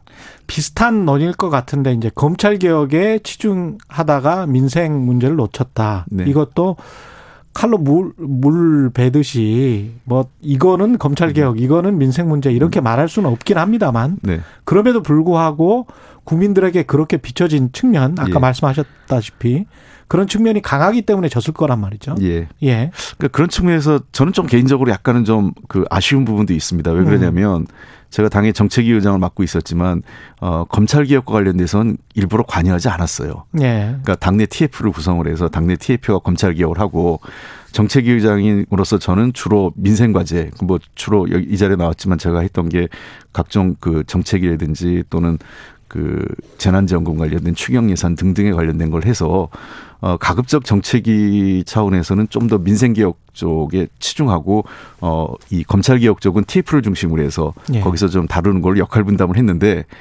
어, 이 검찰 문제, 특히 뭐 윤석열 총장과 관련된 문제가 들으면 다른 문제가 다 사라지고 그 문제만 부각되니까, 어, 당의 여러 가지 노력들이 그 마치 그냥 검찰 개혁만 한 것처럼, 어, 음. 보- 비춰진 면도 있습니다. 그래서 예. 이런 문제는 저희가 하나는 뭐, 이제 와서 뭐 언론 탓을 해야 될 필요도 없고요. 어, 문제는 우리가 그러면 어떻게 국민에게 이 문제를 적극적으로 우리가 하고 있는 데 대해서 예. 어, 홍보하고 또는 소통해야 되는지에 대해서 어, 좀 성찰해야 될 시기가 아닌가 생각을 합니다. 실- 방향성은 어떻게 쇄신의 방향성은 어떻게 생각하세요? 어, 쇄신의 방향은 뭐 지금 저 가장 뭐 정당이라는 건 선거를 통해서 나타난 예. 민심을 보고 그 반영해야죠. 반- 예, 그 예. 반영을 하는 거 아니겠습니까? 그래- 그래서 이제 민주사회에서는 선거라니까 매우 중요한 제도고요. 그래서 예. 이번 선거에 나타난 가장 중요한 몇 가지 이슈들, 음. 서울시장과 부산 특히 부산시장 이 두 군데 양대 그 광역단체장 선거에서 나타난 민심의 나에서의 가장 핫한 중요한 이슈가 뭔지를 저희가 좀 살펴보고 음. 우선적으로 정책적인 정책적으로 우리가 좀 수정하거나 보완할 것이 뭔지를 좀 봐야 될 것 같고요. 네. 두 번째 아까도 말씀드렸던 태도의 문제는 제가 그, 그 작년에 이제 총선 끝나고 나서 지난 한 1년여간 어, 우리 당과 또는 여권 관계자를 둘러싼 여러 가지 어, 잡음들이 있었어요. 예. 그래서 그런 잡음들에 있었을 때 과연 우리가 어, 그 어떻게 대처를 했는지 또 그 대처가 국민들의 눈높이에 어 또는 어 그 부합했는지 또는 음. 국민들에게 어 우리가 제 식구 감싸기처럼 비춰진 건 아닌지에 대해서 어 성찰해 보는 시기 시점이 되지 않느냐. 그래서 아마 제 바로 미터가 되는 거는 첫 번째가 아마 권익위가 이- 이번 달 말쯤에 예. 우리 당 국회의원들에 대한 전수조사를 할 것 같습니다. 부동산 문제에 부동산 대해서. 투기 관련해서. 예, 예. 예. 그래서 일단은 그 권익위에서 조사가 나오면 음. 가감 없이 공개하고 음. 권익위의 공고에 따라서 어 투기 의혹이 있는 의원들에 대해서는 당내 조치나 또는 어그 토지 재산에 대한 어 처리가 음. 좀 깔끔하게 이루어질 예. 필요가 있지 않나 생각을 합니다. 결국은 이제 국민들에게 비춰지는 것은 사람이잖아요. 네. 인물인데 당 대표든 뭐 원내 대표든 어 어떤 특정 계파로 어 채워지는 것 여기에 관해서 굉장히 비판의 목소리가 있습니다. 당 내부에서도 그렇고 글쎄요. 예. 저는 보면 언론이나 음. 그 SNS에 막 이제 막 저에 대한 글을 쓰면 저는 모든 계파에 다 들어가는 것 같습니다. 뭐 어떤 때는 친노라고 썼다가 친문 친노라고 썼다가 그럴 수 어떤 있습니다. 때는 민평년이라고 그랬다가 예. 또 어떤 때는 86그룹이라고 그랬다가 예. 뭐 이렇게 하는데 그래서 당의 그 뭐 개인적으로 저는 뭐 그 진짜 예. 어떤 뭐 개파나 이런 거에 대해서 뭐 그 특별히 신경을 쓰지 않는데 예. 지금 우리 당이 과거 십- 제가 19대, 20대, 21대를 거쳐왔는데요. 음. 19대 국회 때는 분명히 개파라는 게 좀 존재를 했습니다. 예. 어, 그때는 소위 뭐 친노, 비노 뭐 등등 뭐 반, 반노 뭐 등등 이런 그룹이 어느 정도 있었고 그런 분들이 다 당을 나중에 분리해서 국민의당으로 가셨죠. 예. 아, 지금 20, 그, 그리고 나서 20대 국회 지금까지는, 어, 개파의 문제 때문에 어떤, 어떤 문제가 있었다고 생각하지는 않습니다. 음. 어, 큰 틀에서 보면은 예를 들면 그 이낙연 전 대표 같은 경우도 친문, 친노 이거 이렇게 분류할 수 없는 분이죠. 어, 근데 지금은 가장 문재인 대통령을 좋아하는 분들이 어, 이낙연 전 대표를 지지하고 계시거든요. 예. 그러니까 그거는 어, 이낙연 대표가 총리를 하면서 했던 역할에 대해서 평가라고 생각을 해요. 도정환 의원 같은 경우는 어- 어떻게 되는 겁니까? 글쎄요, 그 도정환 의원님 보고 이제 또 아마 민주주의 4.0 그 이사 그 대표를 예. 맡고 계시니까 예. 뭐 친노 친문이다 이렇게 예. 생각을 하는데 제가 아는 도정환 위원장님이 특별하게 개파적 성격을 갖고 어 그 음. 어떤 뭐 이해를 했거나 이, 이해관계를 뭐 저 했거나 당에서 어떤 영향력을 부당하게 한 것을 전 본 적이 그렇게 없습니다. 사람을 낙인 찍는 거는 뭐 좋지는 않은 일이죠. 예. 예, 그렇게 할 필요는 없는데. 음. 물론 물론 이제 국민들이 보기에 예, 어떤 특정 계파가 장악하는 것 같은 그런 느낌이 네, 들었던 거는 그건 또 민주당의 책임이고요. 예, 뭐 그래서 예. 근데 제가 보기에는 지금 우리 당에서 어떤 뭐 특정 개파 출신이라고 해서 요직에 기용되고 음. 뭐 그렇지 않다고 해서 뭐 저 요직에 등용되지 않거나 예. 이런 경우는 저는 그렇게 강하지 않다고 생각을 합니다. 지금 지난번에 그 최고위 구성을 봤을 때도 음. 어 노웅래 최고위원 같은 경우는 뭐 그 그동안 뭐 어쨌든 요번에 했던 노웅래 최고 같은 경우는 어 어쨌든 상당히 그 높은 등수로 최고위원이 되셨잖아요. 예. 그러니까 최고위원 구성을 봐도 상당히 다양하게 어 저희가 어떤 특정 계파에 그저 소속되지 않고 이루어지고 있기 때문에 음. 저는 당원들이 매우 현명하게 어 지도부 구성을 하고 있다고 생각을 합니다. 이번 같은 경우는 이제 전당대회를 통해서 이제 뽑게 될 텐데 네. 그 어떻게 결정이 될 것 같습니까? 그 기존의 어떤 주류 세력이라고 할수 있는 쪽에서 또 많이 나온다면 이게 혁신이냐 쇄신이냐 이런 또 비판이 분명히 나올 거란 말이죠. 뭐 지금 현재 당 대표 후보는 세 분이 하고 계신데 예. 세분 다 본인들이 뭐 어떤 뭐 그 친노 친문이다 아니면 반문이다 이런 그룹에 동의하지 않으실 거예요. 음. 그러니까 밖에서 보는 거하고 당 내부에서 보는 것처럼 예. 어 저는 이렇게 그 어떤 특정 그룹이 당을 좌지우지했다. 음. 그리고 저는 그거보다는 어 당청 간의 관계에 대해서 우리가 조금 더 고민해야 될 시점이 아닌가 하는 생각을 갖고 있습니다. 당청 예. 간의 관계에서 예, 네, 당정청 관계에서 네. 아마 의원들께서 자꾸 고민하는 거는 어, 국회의원이 됐는데 내가 뭘 어떤 정책을 만드는 과정에서 어 내가 저 참여하고 어 이 정책에 대해서 그 이해를 이 처음부터 어떤 만들어가는 과정에 하는 게 아니라 이미 다 정리 정해져서 정부가 내면 그 정부를 그냥 여당 여당이 추인하는 음. 그런 문제가 있는 것 아니냐 하는 좀 이 약간의 좀 그 소외감 같은 게 있으셨던 것 같아요. 당의 목소리를 훨씬 더 내야 된다. 국회의원들의 그. 그렇습니다. 그래서 음. 어그 그게 뭐 당청 간의 불일치 이- 또 이렇게 나올까봐 좀 조심, 조심스러운데 예. 그런 측면이 아니라 어그 최종적으로 어떤 정책이 확정되기 전까지 는 예. 조금 더 다양한 토론을 해보고 음. 그리고 정책 그리고 그 가- 결과를 바탕으로 정책이 최종적으로 어떤 방향이 수정되거나 완성되면 그거는 당이 한 목소리로 어그 음. 끌고 가고 이렇게 돼 그런 과정이 조금 더 그 논의 과정 수기하거나 심의하는 과정이 예. 조금 더 충분해야 되지 않을까 하는 생각입니다. 이번 선거가 이제 부동산 선거라고 했잖아요. 예. 그 부동산 정책과 관련해서는 어떤 보관이 있습니까? 어, 뭐 여러 가지 뭐 저 저는 개인적으로 준비해온 그 정책위 차원에서 준비한 건 있는데요. 예. 지금 어. 시기에 예, 그래서 우선은 당이 빠른 시일 내에 에, 부동산 관련 그 어떤 TF를 하나 구성을 해서요. 요번에 음. 민심 그 민심에서 드러난 부동산 관련된 문제점들을 좀 보완할 생각이 있고요. 예. 어 그러면 그렇지만 지난번에도 제가 이 자리에 한번 나와서 말씀드린 것처럼 어 집값 안정 음. 어 내지는 좀그 이 급등락보다는 좀 더 이 하향 안정. 예, 하향 안정. 그러니까 이게 예. 좀 장기 하향 추세. 그러니까 예. 제가 그게 가장 바람직하죠 예, 경제에. 지난번에도 예. 와서 3년 전 가격을 했더니 뭐 마치 그냥 예. 3년 그 충분히 제가 장기 하락 추세라고도 이랬는데 그렇죠. 일부 언론에서 또뭐 뭐 급등락하는 것처럼 예. 이게 또 이렇게 오해를 하, 자꾸 예, 쓰시는데 그래프로 보면은 완만하게 하향하는 것. 그- 예. 그렇습니다. 그게 이제 정부의 정책 목표가 돼야겠죠. 예, 예. 그리고 그러니까 음. 결국 그리고 이제 시장 개입에 대해서 저희가 좀 고민을 해야 되는 건데 음. 어 시장 그 정부가 시장에 개입할 때는 시장의 흐름을 역행할 수는 없다고 생각을 합니다. 예. 다만 시장의 흐름을 어 예를 들면 집값이 막 올라간다고 할 때는 그 흐름을 좀 더 완만하게 예. 그리고 속도를 늦추는 게 정부가 할 수 있는 역할인 것 같고요. 예. 그 하향할 때도 약- 역시 마찬가지로 음. 그러한 그 시장의 어떤 조절 능력을 정부가 어 갖기 위해서 몇 가지 좀 조치가 필요하고 우리가 대책이 필요하고 예. 어 부동산 정책이라는 게 크게 한 세 가지 덩어 그한 네 가지 덩어리가 있어요. 예. 하나는 이 저 주택 공급과 관련된 공급과 수요. 수요 공급이죠. 그리고 두 번째는 금융과 관련된 문제. 그렇습니다. 이 금융 문제를 잘 금융에 대해서 금리나 이런 게어잘 그 해결되지 않으면 음. 집값 사- 상승을 막을 수 없기 때문에 그렇습니다. 금융 문제. 그 다음에 예. 일부 실 수요자에 대한 완화하는 문제가 음. 있고요.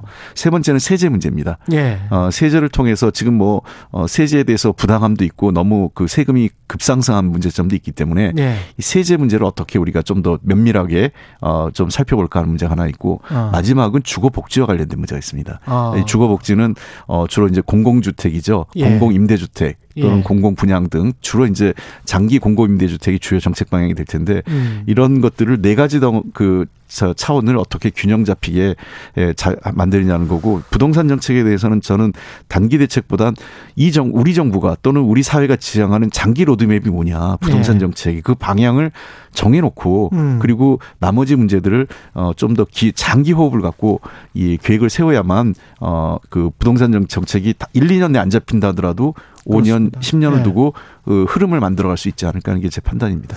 다음 주에는 이 부분 한번 집중적으로 예 논의를 같이 한번 해봤으면 네, 예. 좋겠습니다. 예. 오늘 말씀 감사하고요. 여의도 정책맨 더불어민주당 홍익표 정책위 의장이었습니다. 고맙습니다. 예, 감사합니다. 예. 공정, 공익, 그리고 균형. 한 발짝 더 들어간다. 세상에 이익이 되는 방송. 최경영의 최강 시사.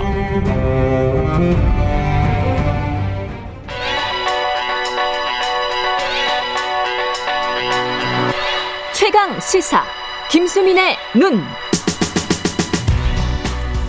네, 김수민의 눈, 김수민 평론가 나와 계십니다. 안녕하십니까? 네, 반갑습니다. 예, 오늘은 청와대 정무수석 인사 어, 이거 보도 나오고 있대요. 네. 네. 언론마다 조금 톤이 다르긴 합니다. 유력이라고 나오는 데도 있고 예. 사실상 내정 이렇게 나오는 데도 있는데 예. 굉장히 유력한 건 사실인 것 같습니다. 이철희 전 의원 언론 출연을 통해서 많이 알려지다 보니까 더더욱 화제가 되고 있는 그런 인사죠. 예. 이철희 전 의원이 유력한 겁니까? 내정된 겁니까? 그게 언론마다 톤이 좀 많이 다른 것 같습니다. 예. 근데 뭐 다른 아주 커다란 변수가 있지 않는 이상은 음. 된다 이런 분위기인 것 같아요. 그 방송사 SBS에서 진행을 했었잖아요. 네네. 거기에 안 나오고 지금 데이터가 나오시는 거 보니까 휴가를 가셨다고 하죠. 예. 유력하다고 봐야 되겠네요. 유력 아 내정됐다고 봐야 되겠네요. 네. 예. 개표 방송 용어로 치면 확실시. 예, 확실시. 예. 당선 확실시. 예. 이번 인사가 이제 최재성 정무수석이 사의를 표명하면서 이루어진 인사죠. 네, 예. 그렇습니다. 일단 최수석 시절을 좀 정리를 해보면 작년 음. 8월부터 이제 어, 정무수석 수행을 했는데 성과가 없진 않았어요. 그 사이에 여권에서 경제 3법이라든지 노동법 개정, 공수처법 개정 이런 여권의 수건 법안을 통과시키는 그런 호시절도 있었는데 예. 근데 이제 윤석열 전 총장과의 갈등이라든지 LH 사태, 부동산 또 최근에 재보선 패배 이렇게 되면서 음. 좀 힘든 시절을 보내고 결국에 스스로 사의를 표명을 했고 음. 결국에는 신임 정무수석이 굉장히 부담스러운 네. 그런 시기에 있다라고 볼 수 있겠습니다. 만약 이철희 전 의원이 이 된다면 정무수석이 된다면 최재성 현재 정무수석하고는 색깔이 상당히 많이 다르네요. 왜냐하면 최재석 정무수석 같은 경우는 네, 어 개혁에 어떤 강경한 목소리를 냈던 분인 것 같고 네, 이철희 전 의원 같은 경우는 어 친문은 아니고 비주류 인사다 이런 평가를 받는 분인 것 같고요. 네. 네. 예. 평소에 색깔을 보면은 이철희 전 의원은 당 그 민주당의 주류 의원들에 비해서는 협치를 강조하는 스타일이기도 합니다. 예. 그리고 과거의 행보를 보면은 의원 입문 당시에는 친 김종인계로 분류가 됐었고 예. 대선 후보 경선 때는 문재인 대통령이 아니라 안희정 당시 충남지사 예. 쪽 진영에 있어서 비주류 이미지가 있기는 하죠. 근데 어제 보도들을 보니까 좀 비주류 이미지가 과대 포장됐다 이런 느낌이 저는 들던데 음. 마치 조국 사태 때 얘기가 많이 거론이 됐거든요. 예. 근데 그때 불출마를 했던 게 당에 쓴소리를 하고 불출마를 했던 게 아니고 음. 그때 발언들을 잘 보면 처음부터 이제 이전 의원은 내부에 균열이 생기면 망한다. 라고 음. 강경 발언을 했다라고 알려져 있고 예. 불출마 선언할 때도 조국 장관이 지나친 형벌을 받았다고 생각한다. 음. 나라도 뭔가 버려서 짠한 마음을 덜어주고 싶었다. 조국을 지켜주지 못해 미안하다는 모습을 지지층에게 보여주고 싶었다라고 음. 했어요. 그래서 예. 이걸 왜 언론에서 거꾸로 알아들었을까? 예. 약간 이게 중의법 이라고 볼 수도 없는데 어쨌든 예. 양쪽이 좀 다르게 알아듣는 그런 결과를 나왔던 것 같습니다. 언론 참 잘 들어야 되는데 멋대로 해석하는 경향은 좀 있어요. 예. 이철희 전 의원 같은 경우는 사실 4년간 의정 활동했지만 그 전에 네, 보좌관 생활을 오래 했거든요. 그렇습니다. 그래서 국회 생리나 정치의 생리를 잘 압니다. 네, 이분이. 네. 예. 네. 그런 어떤 장점은 있는 것 같습니다. 그렇습니다. 예. 그리고 4년간 의정 활동을 좀 보면은 초창기에는 제가 눈여겨 봤었던 것은 사드 배치 때 어, 그 입장이었는데 아까 출연하셨던 홍익표 의원이라든지 민주당의 상당수 의원들은 처음에 박근혜 정부에서 배치를 시작할 때 반대 입장을 밝혔거든요. 예. 이철희 전 의원은 그 당시 김종인 의원 등과 함께 배치를 하되 보완책을 마련하고 음. 정책 결정 과정을 문제 삼는 예, 그런 당론을 이제 펴는 쪽으로 어 그렇게 또 전략적 판단을 하는 상당히 것이죠. 현실론자예요. 예, 예. 그렇습니다. 예. 근데 이제 크게 부각된 계기는 기무사가 탄핵 심판 때에 위수령 계엄령을 검토했다. 이 문건 음. 폭로거든요. 예. 이 이슈는 사실은 지지층에서 굉장히 좋아할 수 있는 그런 음. 이슈였다고 볼 수 있겠고 예. 저는 되게 재밌었던 장면이 나경원 전 의원이 문 대통령이 김정은 수석 대면인 소리를 뭐 들으면 안 된다 이런 식으로 이제 2019년 3월이죠 그때 원내대표 연설 때 발언을 했는데 그때 막 그 이철희 전 의원이 앞에 나가면서 고함을 지르고 맞은편에서는 자유한국당의 권성동 의원이 또 고함을 지르거든요. 예. 근데 재밌는 건 두 의원 다 그 당에서 비주류로 꼽혔던 인사들이란 말이죠. 음. 그래서 내가 이때다. 내가 울- 비주류로 꼽혀왔지만은 당에서 강경한 목소리 를 낼 때 내가 나서겠다. 예. 약간 그런 느낌이 들었었습니다. 예. 그리고 이후에 이제 공수처법이나 선거법 패스트트랙 할 때 전략가로 당에서 나섰는데 사실상 이런 과정을 거쳐서 이철희 전 의원도 당의 주류가 됐다. 라고 볼수 있을 것 같고요. 예. 근데 본인이 이제 비례대표를 계속 했는데 지역구로 계속 선정을 안 했었거든요. 예. 그걸 봤을 때 의원을 그렇게 할 생각은 별로 없었던 것 같아요. 예. 그런 의미에서는 청와대 정무수석이 본인이 희망했던 그런 타입의 자리인 건 맞는 것 같습니다. 예, 본인이 원했을 수도 있죠. 예, 아무래도 예, 고공 플레이에 능한 분, 대중 플레이보다는 네. 그러니까 지역구 의원을 한다는 거는 사실은 관리를 해야 되는 거잖아요. 그렇습니다. 사람들을 만나고 조직을 관리를 하고 그것보다는 이제 언론에 나와서 이야기를 하면서 어떤 전략을 마련하는 그렇습니다. 예, 그런 타입의 정치인인 것 같고요. 정치 철학이나 이념은 어떤 걸까요? 좀 돋보였던 게 선거법 개정에 앞장섰다라고 예. 하는 건데 위성 정당을 민주당이 시도했을 때도 이거 지더라도 감수해야 된다 하지 말아야 된다 이런 입장을 펴기도 했었습니다. 그리고 시사인의 취재가 예전에 있었을 때 거기에 기사에서 제가 눈여겨본 부분은 어 그러니까 선거법 개정 패스트 트랙 할 때였죠. 이철희 의원의 컴퓨터 바탕 화면에 정치학 논문이 저장돼 있는데 예. 그 내용이 뭐냐면 다당제 체제에서 음. 진보 정당이 더 많이 집권하더라. 라고 하는 연구 결과였습니다. 예. 그러니까 다당제를 하게 되면 민주당은 과반 의석은 포기하는 대신에 음. 다른 당하고 연합을 해가면서 장기 집권이 가능하다라고 예. 하는 건데 사실 이 인식 자체는 정확하다라고 음. 볼 수가 있겠습니다. 예. 또 한편으로는 어, 다당제보다는 이제 집권 전략이 더 핵심이 아닌가 싶기도 한 게 이철희 전 의원이 의원 막바지에 번역한 책이 있습니다. 예. 진보는 어떻게 다수파가 되는가? 음. 크리스티 앤더슨이라고 하는 학자의 책인데 예. 이게 이제 뉴딜 시대 미국 민주당 얘기를 하는 거거든요. 근데 이 뉴딜 시대 미국 민주당은 양당제에서 장기 집권한 하나의 사례입니다. 예. 그래서 이제 한국이 양당제로 가는 것을 전제를 하고 또 민주당의 장기 집권을 이철희 전 의원이 또 생각하지 않았나 이런 것도 좀 유추할 수 있을 것 같아요. 현실과 이상이겠네요. 한국의 양당제의 현실과 이상은 사실은 다양한 정치적인 견해들이 마구마구 쏟아지는 그런 다양한 민주주의가 가장 뭐 이상적이겠죠. 예. 네. 거기 사이에서 이제 고민을 하고 있는 것 같은데 어떤 숙제 를 안게 됐습니까? 신임 정무수석이? 일단 문재인 정부의 노선을 보면 초창기에는 민주당 정부라고 약속을 했는데 청와대 정부라는 비판을 받았었고 예. 최근에는 대통령이 뒤에 있고 여당이 너무 전면에 있는 현상 이두 음. 가지를 모두 극복해야 되는 그런 숙제가 있을 것 같고요. 네. 어, 이철희 전 의원이 본인이 평소에 갖고 있었던 신념이라든지 의회주의 협치 이런 부분도 있을 텐데 근데 또 대선 막바지다 보니까 전략가적으로 어떻게 움직일 거냐 네. 이 부분에 아마 세간의 관심이 집중이 될 것 같습니다. 알겠습니다. 김수민의 눈, 김수민 평론가였습니다. 고맙습니다. 감사합니다. 네.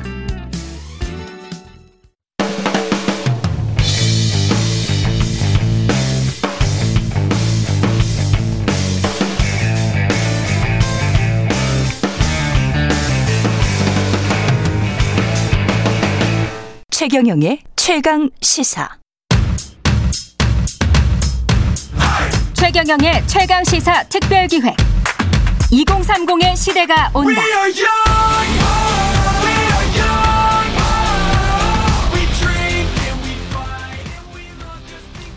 저희들 세대에서는 다 체감하던 그런 상황들이 이제 표심으로 나오지 않았나 그렇게 생각합니다. 취업 문제도 그렇고 일자리 창출이라든지 이런 게 해결이 됐다고도 못하고 그래서 배신감 같이 좀 느껴지지 않았을까 거대 여당으로 비민주적으로 처리하는 일들이 많다고 또 느껴지기도 하고 뭐 사회적 거리두기 이런 걸로 자영업자들도 많이 힘들고 이러는데 그런 거에 대한 반영도 있다고 생각해요. LH나 뭐 인구권 관련된 것도 당장 젊은 사람들 입장에서 는 피부에 와닿는 것부터 생각을 해봤을 때 집값이 이렇게 터무니없이 높아지면은 살 수가 없으니까 세금을 너무 많이 내요 제가. 열심히 사는데 세금으로 가져가면 기분이 안 좋잖아요. 중산층한테 많이 뺏어가는 게 맞나 싶은 이 거죠 정권에서 좀 민 게 부동산이랑 대북 정책인데 결국에 실패했는데 인정도 안 했잖아요. 배신감을 느끼는 것 같고 젊은 사람들은 특정 당을 지지한다고 얘기하는 것보다는 자기한테 조금 도움이 되고 그런 정책들을 펼치는 당을 결국 지지한다고 생각을 하는데 아니 뭐 그렇게 찍는다고 쉽게 나라가 바뀌겠어요 근데 그냥 큰 기대는 안 하고 그냥 조금만 나아졌으면 좋겠네요 네. 이번 선거에 대한 2030 세대의 목소리 방금 들으셨는데 배신감이라는 단어가 많이 등장하네요. 최근에 최강 시사에서는 어, 2030 세대들을 정치, 경제, 사회 등 각 분야별 전문가와 함께 탐구해보는 특별기획 2030의 시대가 온다를 마련했습니다. 오늘부터 5주간 매주 화요일 이 시간에 보내드리는데요. 첫 시간에는 오늘은 2030과 정치 이야기 해보겠습니다. 배종찬 인사이트 K 연구소장 나와 계십니다. 안녕하십니까? 안녕하십니까? 예, 2030 세대가 이렇게 부각이 된게 음. 처음인 것 같기도 합니다. 예. 꼭 그렇지만은 않고. 꼭 그렇지는 않습니까? 그러니까 예. 2030의 청년 세대 표심은 선거에서는 사실 중요했죠. 음. 근데 관심을 안 기울인 거죠. 예, 우리가. 예. 부각되기 이전에 사실은 관심을 가졌어야 되는데. 예. 요즘에 이런 생각이 문득 드는 게 한 CF 광고를 보면 니들이 새우 맛을 알아 이렇게 한다고요. 맞아요. 모르는 것 같아요. 새우 맛을. 우리 예. 2030 2030에 대해서 아는 척 했어요. 예, 맞습니다. 우리 때는 말이야. 예. 20대는 예. 학교 다닐 때 이랬단다. 그건 라떼 꼰대예요. 예, 라떼는 말이야. 예. 예. 그렇기 라... 때문에 20, 30대가 화가 났어. 맞습니다. 니들이 새우 맛을 알아 이렇게 예. 된 거죠. 예. 그래서 오늘부터는 좀 새우 맛을 보, 여드리겠습니다 네. 예, 보내드리겠습니다. 저도 좀 정신 차려야 될 것 같고요. 20대와 30대 투표 성향은 어떻, 어땠습니까? 이번 보궐선, 보궐선거는 네. 명백하게 부, 어, 경고 투표였죠. 예. 경고 투표예요. 경고 투표다. 2030 세대가 경고 투표를 여론조사에서는 보인 적이 있었지만 여러 예. 차례 보였죠. 예. 왜냐하면 특정 현안에 대해서 가상 화폐 그래서 폐쇄한다고 2018년 1월 달에 발표했을 때, 어이, 뭐야, 이거? 이렇게 격앙을 했단 말이에요. 그렇죠. 그리고 또 2월 어, 달에 남북 여자 아이스하키 단일팀에 대해서 구성, 음. 구성 이야기가 나올 때도, 어, 이건 뭐야? 이렇게 됐단 말이거든요. 그리고 인천국제공항공사 이야기가 나왔을 때도 발끈했거든요. 예. 그러니까 이번 선거는 국민의힘과 국민의 후보, 후보가 좋아서가 아니라 음. 명백하게 우리가 마치 엑스레이 사진을 찍어보면 이건 경고 투표죠. 아니 우리가 밀어줬는데 예. 1억이야? 이럴 거야? 하는 경고 성격이 분명하게 나왔죠. 이 가상화폐에 관해서 분노를 한 것 같은 경우는 네. 가치관이 정말 다른 것 같더라고요. 그럼요. 예. 가상화폐라고 하면 전통적인 세대들 같은 경우는 아니 그냥 화폐, 네. 전통적인 화폐 그리고 가상화폐는 투기 음. 이렇게 생각을 하는데 2030 세대는 이것을 하나의 어떤 그 사회적 경제적으로 올라갈 수 있는 사다리 그렇죠. 중에 하나 왜 나빠 이렇게 생각하는 이런 친구들이 굉장히 아니, 많더라고요. 예. 계층 사다리는 이미 무너졌고 그렇죠. 그럼 30대가 생각했을 때는 이제 부동산 좀 남아 있고 예. 20대는 비트코인이었거든요. 가상화폐, 암호화폐였어요. 맞습니다. 예. 근데 이거 맞겠다 그러니까 아니 자기들은 뭐 부동산 다 해서 돈 벌고 음. 또 주식 왕년에 다 돈 벌고 우린 뭐야 이렇게 됐던 거죠. 맞습니다. 이게 2030 세대가 그래서 보수화됐다 이렇게 규정하고 말하는 것도 좀 어설픈 것 같아요. 어떻게 보면. 이런 이야기를 하면요. 20대들이 음. 화내요. 그렇죠. 당신들이 우리를 안 했잖아요. 자꾸만 계속 말씀드리는 예. 게 예. 저도 잘 몰라요. 예. 그런데 예. 아는 척 하는 거에 대해서 더 신물이 나는 거죠. 음. 그래서 20대들한테 물어보면 막 방송 나와서 분석을 한다. 음. 우리를 모르면서 뭐 신보수 어쩌고 뭐 애국 지향 세대 이렇게 얘기하는데 예. 어린 반푼을지도 없는 이야기다. 우리는 우리의 이해관계가 더 중요한 거죠. 내가 더 행복한 대한민국이 20대의 목표예요. 게다가 그 행복이라는 음. 그 가치가 하나가 아니고 그렇죠. 다방면으로 막 쪼개져 있는 것 같더라고요. 다발적이죠. 예. 다발적이고 우리가 예. 보통 그걸 잘 이해해야 되겠더라고요. 이념 잣대를 자꾸만 남북 관계 가지고 나눕니다. 예. 북한에 대한 시각 가지고 진보냐 보수냐 나오는데 더 이상 그렇지가 않아요. 그렇습니다. 20대 30대 그거는 예. 50대 이상이나 통용이 되는 이야기고 음. 말 그대로 하나로 우리가 용어를 해석을 해보면 20대는 이념보다는 이해입니다. 음. 이데올로기보다는 인트레스트입니다. 예. 이걸 분명히 알아야 되는 거죠. 예. 이념보다는 이해고 이데올로기보다는 인트레스트다. 이익이다. 네. 이런 거를 확인할 수가 있었으면 이번에 구체적으로 수치를 좀 말씀을 해 주시면 그렇죠. 그러니까 우리가 예. 잠깐만 이번 재보선거까지 포함을 해서 분석을 해보면 예. 2017년에는 20대, 30대가 특히 이제 30대의 경우에는 문재인 후보를 당시에 믿었어요. 20대는 조금 더 분화가 됩니다. 예. 20대의 경우 좀 더 다양하게 투표를 했는데 2018년에는 확실하게 밀어주잖아요. 20대, 30대가 어, 여당을 밀어줍니다. 그래서 여당이 앞서가지 않습니까? 지방선거에서. 예. 그때 왜 밀어줬습니까? 남북 개혁.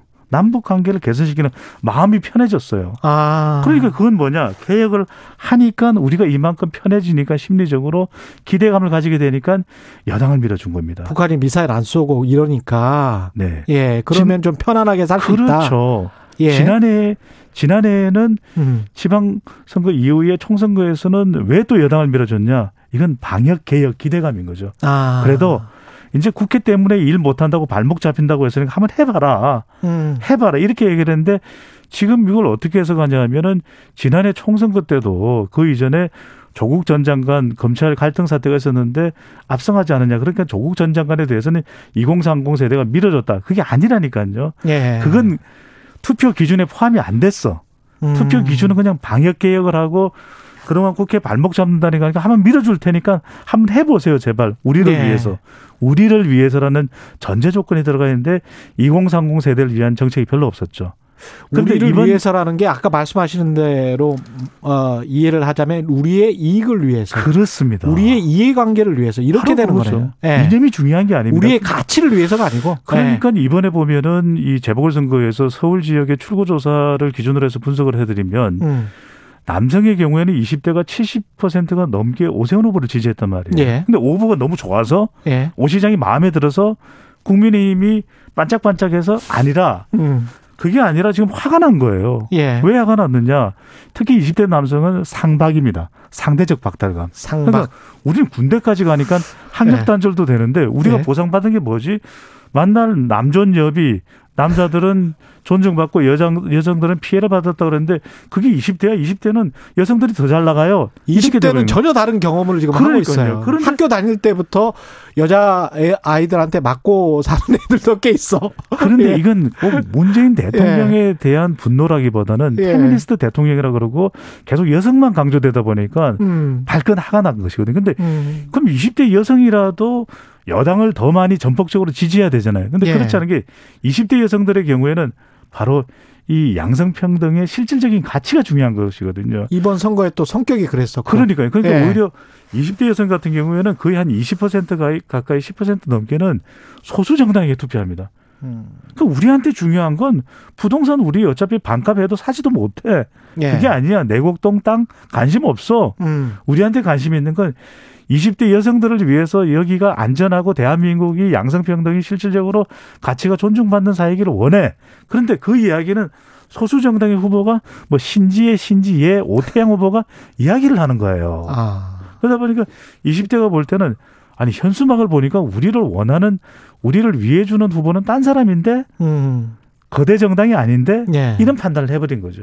그러네요. 예. 그래서 안 될 거를 뻔히 알면서도 이제 지지를 하는 거예요. 그러니까요. 이게 예. 우리 마음을 좀 알아달라라고 하는 강한 경고가 여기에도 포함이 되어 있었던 것이죠. 40대 이후 세대들이 흔히 생각하는 뭐 산업화, 민주화 이 프레임 가지고 이 세대를 접근해서는 안 되겠습니다. 안 되는 거죠. 예. 그러니까 이제 지금도 민주당에서도 지난 총선 이후에 계속해서 제기가 됐던 것이 20, 30대를 위해서 무엇을 할 수 있을까라는 이야기를 어, 적극적으로 문제 제기가 되어 왔거든요. 근데 그게 예. 기울이지 않았다라는 것이죠. 그러니까 음. 20대 남성들의 경우에는 대학을 졸업해도 갈 데가 없어요. 중소기업? 그 중소기업 가면 좋겠지만 중소기업 가서 계속 지속적으로 뒷받침되는 우리의 고용 시장이지만 꼭 그렇지도 않은 것이거든요. 예. 그러다 보니까 대기업도 일자리가 없죠. 코로나 국면이라고 계속해서 정부는 어렵다고만 이야기를 하고 있고 예. 그러다 보니까 20대 남성들의 경우에는 취업 시장에서 여성들에게 더 치이는 상태가 되거든요. 그러네요. 그러니까 이런 분노가 계속 축적이 되어 왔던 것이죠. 일자리 문제, 부동산 문제, 결국 이제 민생 문제네요. 9368님은 2030 세대 엄마입니다. 이번 선거 결과는 취업난 부동산 문제에 대한 절망감의 표출이었다고 생각합니다. 0607님은 2030 세대가 보기엔 4050 아버지들의 정당인 민주당이 꼰대 정당인 겁니다. 일자리 경제 문제가 가장 큽니다. 이런 말씀하셨습니다. 그러니까 우리가 예. 이 정당으로 볼 때 우리 시각에서는 분류를 할 때 자꾸 진보 정당이 민주당이다. 예. 보수 정당이 국민의힘이다 이렇게 생각하죠. 예. 근데 20대 30대는 다 다 기득권 정당이에요. 진보 보수가 아니라 다 아저씨들 정당이구나. 그러니까, 그러니까 말 그대로 라떼 정당과 꼰대 예. 정당이니까 예. 자꾸 우리를 이해하는 척만 하려고 한다. 음. 정작 우리를 이해해 본 적이 있느냐 이렇게 이야기를 하고 그러다 보니까 이들은 최근에 나오는 양쪽 정당의 초선 의원들의 이야기에 대해서도 별로 귀를 안 기울여요. 음. 왜냐하면 또 딴 세상이다. 또 뭐가 어떻고 당권을 어, 전당대회에서 당원들이 투표할 수 있도록 해야 된다. 중앙위원회에서 결정하면 안 된다. 예. 민주당에서 이런 이야기 나오는데 이게 무슨 관심이 있겠습니까? 또 당대표를 조금 7일간 앞당겨서 5월 2일 뽑겠다. 국민의힘은 지금 초선 의원도 당근에 도전하겠다. 2030 세대한테 물어보면 아무도 관심이 없어요. 이게 그 잘 이해를 해야 되겠는 게 20대들이 뭐 이렇게 반응을 했다고 해서 또 이렇게 분석을 하는 분들도 있을 것 같은데 정치를 모르고 정치 경험이 없어서 투표 결과 이렇게 나왔다 이렇게 할 수도 있을 것 같은데 그렇게 말하는 순간 정말 꼰대가 되는 겁니다. 예. 이게 꼰대만 아니고 라떼 꼰대가 되는 예, 거죠. 라떼 꼰대가 되는 것 같아요. 네.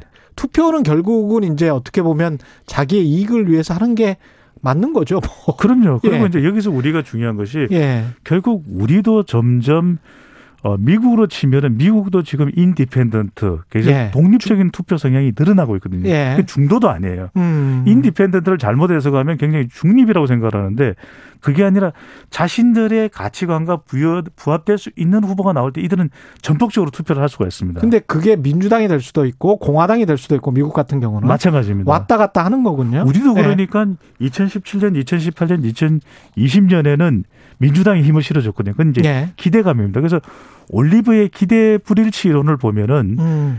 기대가 조금 틀어져도 그래도 계속 기대를 유지해요. 그래도 네. 잘할 거야. 예. 그것이 유지돼 왔던 것이 이제 2020년까지였는데 매년 간 거구나. 그렇습니다. 예. 그런데 이제 1년을 뒤 기다려 봤는데 별로 그 효능감이 오지 않기 때문에 20, 30대가 어떤 판단을 했냐.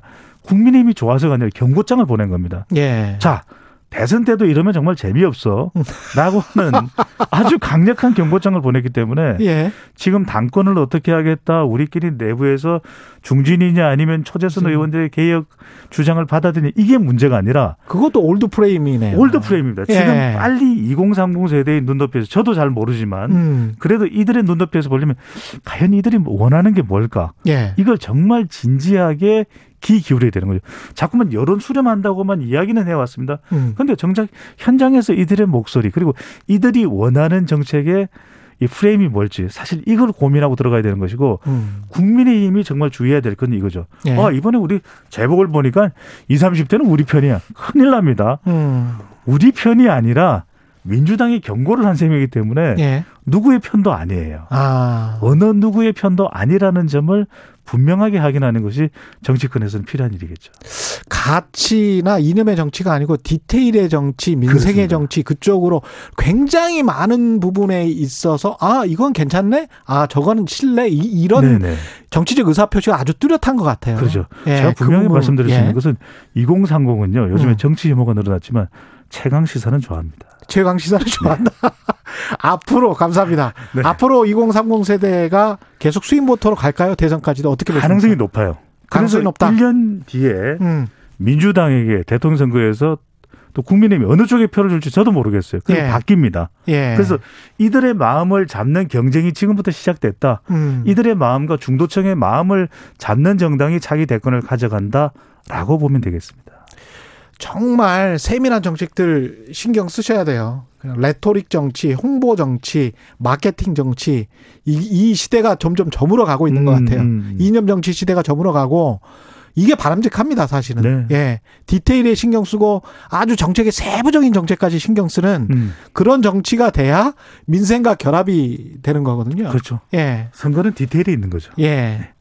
알겠습니다. 말씀 감사하고요. 지금까지 배종찬 인사이트 K 연구소장이었습니다. 고맙습니다. 감사합니다. 예. KBS 1라디오 최경영의 최강 시사 듣고 계신 지금 시각 8시 46분으로 향하고 있습니다. 최경영의 최강 시사는 여러분과 함께합니다. 짧은 문자 50원, 긴 문자 100원이 드는 샵 9730. 어플 콩과 유튜브는 무료로 참여하실 수 있습니다. 네. 코로나19 상황이 여전히 갈 길은 멀어 보이고 오세훈 서울시장은 서울형 거리두기를 추진하겠다고 나섰습니다. 하지만 방역 당국과 엇박자가 나는 것 아니냐 이런 우려 나오고 있고요. 가천대학교 길병원 엄중식 감염내과 교수 연결해서 관련 이야기 나눠보겠습니다. 안녕하십니까? 네, 안녕하십니까. 예.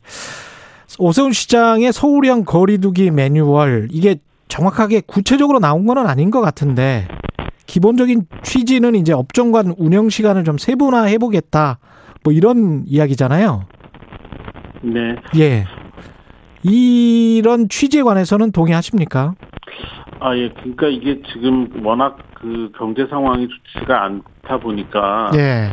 어, 이런 그 특히 중소 자영업자분들에 대한 배려 차원에서 이런 그 새로운 논의를 어, 하겠다는 취지는 충분히 이해는 됩니다만 예. 지금 아직 구체화되지는 않았다고 표현하셨는데 지금까지 얘기가 나온 걸 보면은 방법에 있어서는 조금 문제가 있지 않나 이렇게 생각을 합니다. 어떤 것들이 문제가 있을까요? 어, 이제 일단 예를 들면은 그, 어, 이 영업 시간을 늘리게 되면. 예. 어찌 됐든 사람 간의 접촉량이 양적으로 증가할 수밖에 없고, 이런 양적 증가는 코로나19 유행으로 직접적으로 이- 이어지는 것들을 우리가 이미 여러 번 경험을 했기 때문에. 예. 이 양적인 증가, 사람 간의 접촉의 양적 증가를, 어, 실제 그, 코로나19가 전파되는 걸 막는 어, 방법으로 어떤 그, 어, 시도를 할 것이냐에 따라서, 어, 이게 그 시도가, 방법이 적절하지 않으면 상당히 큰 유행으로 이어질 수 있는 단점이 있습니다. 예. 교수님 지금 저 전화 연결 상태가 약간 좋지 않아서 괜찮은 지금은 괜찮습니까? 어떻습니까? 네, 저는 잘 들리고 있습니다. 예. 아, 지금 괜찮은 것 같죠? 그죠? 예. 계속 하겠습니다. 그 진단 키트 있잖아요. 신속 진단 키트를 해서 영업장에 들어가기 전에 뭐 양성 음성 확인해 본 다음에 그 다음에 출입시키겠다 이런 발상은 어떻게 생각하십니까? 일단은 진단 키트 자체에 문제점이 있습니다. 예. 그러니까 우리가 흔히 말하는 신속 항원 검사라든지 자가 진단 진단 키트 같은 경우에는 어 유럽 질병관리본부의 경우에는 유병률이 2% 이상인 나라에서 사용할 것을 권하고 있습니다. 그러니까 예. 이거는 간단하게 얘기하면 확진자가 매일 수천 명, 뭐 수만 명씩 나오는 어 그런 그 대규모 유행 상황에서 음. 어, 확진 검사를 할 수가 없는 그런 상황이 되다 보니까 예. 구조적인 방법으로 사용할 것을 권고하고 있는 거거든요. 예. 그러니까 이 검사 방법을 어, 지금 우리나라의 상황에 그 적용을 해서 어, 어떤 그 영업장을 출입하는데 그 이 걸르는 선별 검사로 사용하는 거에는 적당치가 않다라는 겁니다. 기본적으로. 그렇군요. 예. 예, 또 하나는 지금 어, 이 그런 사용의 그 용도 환경 자체가 다른데다가 또 하나는 이제 민감도 특기도라고 하는 정확도의 문제가 있습니다. 정확도에 문제가 있다. 교수님 지금 민, 네. 그 지금 음성이요 계속 끊겨서 들려서 다시 한번 연결하겠습니다. 예, 알겠습니다. 네. 예. 예, 지금 전화 상태가 좋지 않아서 죄송합니다. 다시 한번 끊고 다시 연결하겠습니다. 지금 KBS 뉴스를 보니까 일본 정부 후쿠시마 오염수 해양 방류 방침을 확정했군요. 공식 결정을 했다는 이야기고. 예. 지금 연결이 됐나요? 예. 네, 연결되어 있습니다. 네. 예. 지금은 괜찮죠? 네, 잘 들리고 있습니다. 예, 저도 지금 찌직거리는 소리가 안 들리는 것 같습니다. 예. 그 자가 검사 키트 자체 정확성에 문제가 있기 때문에 그런 그런 것들을 고려했을 때는 영업 시간을 그거 가지고 늘릴 수는 없다는 그런 말씀으로 이해를 해도 되겠죠?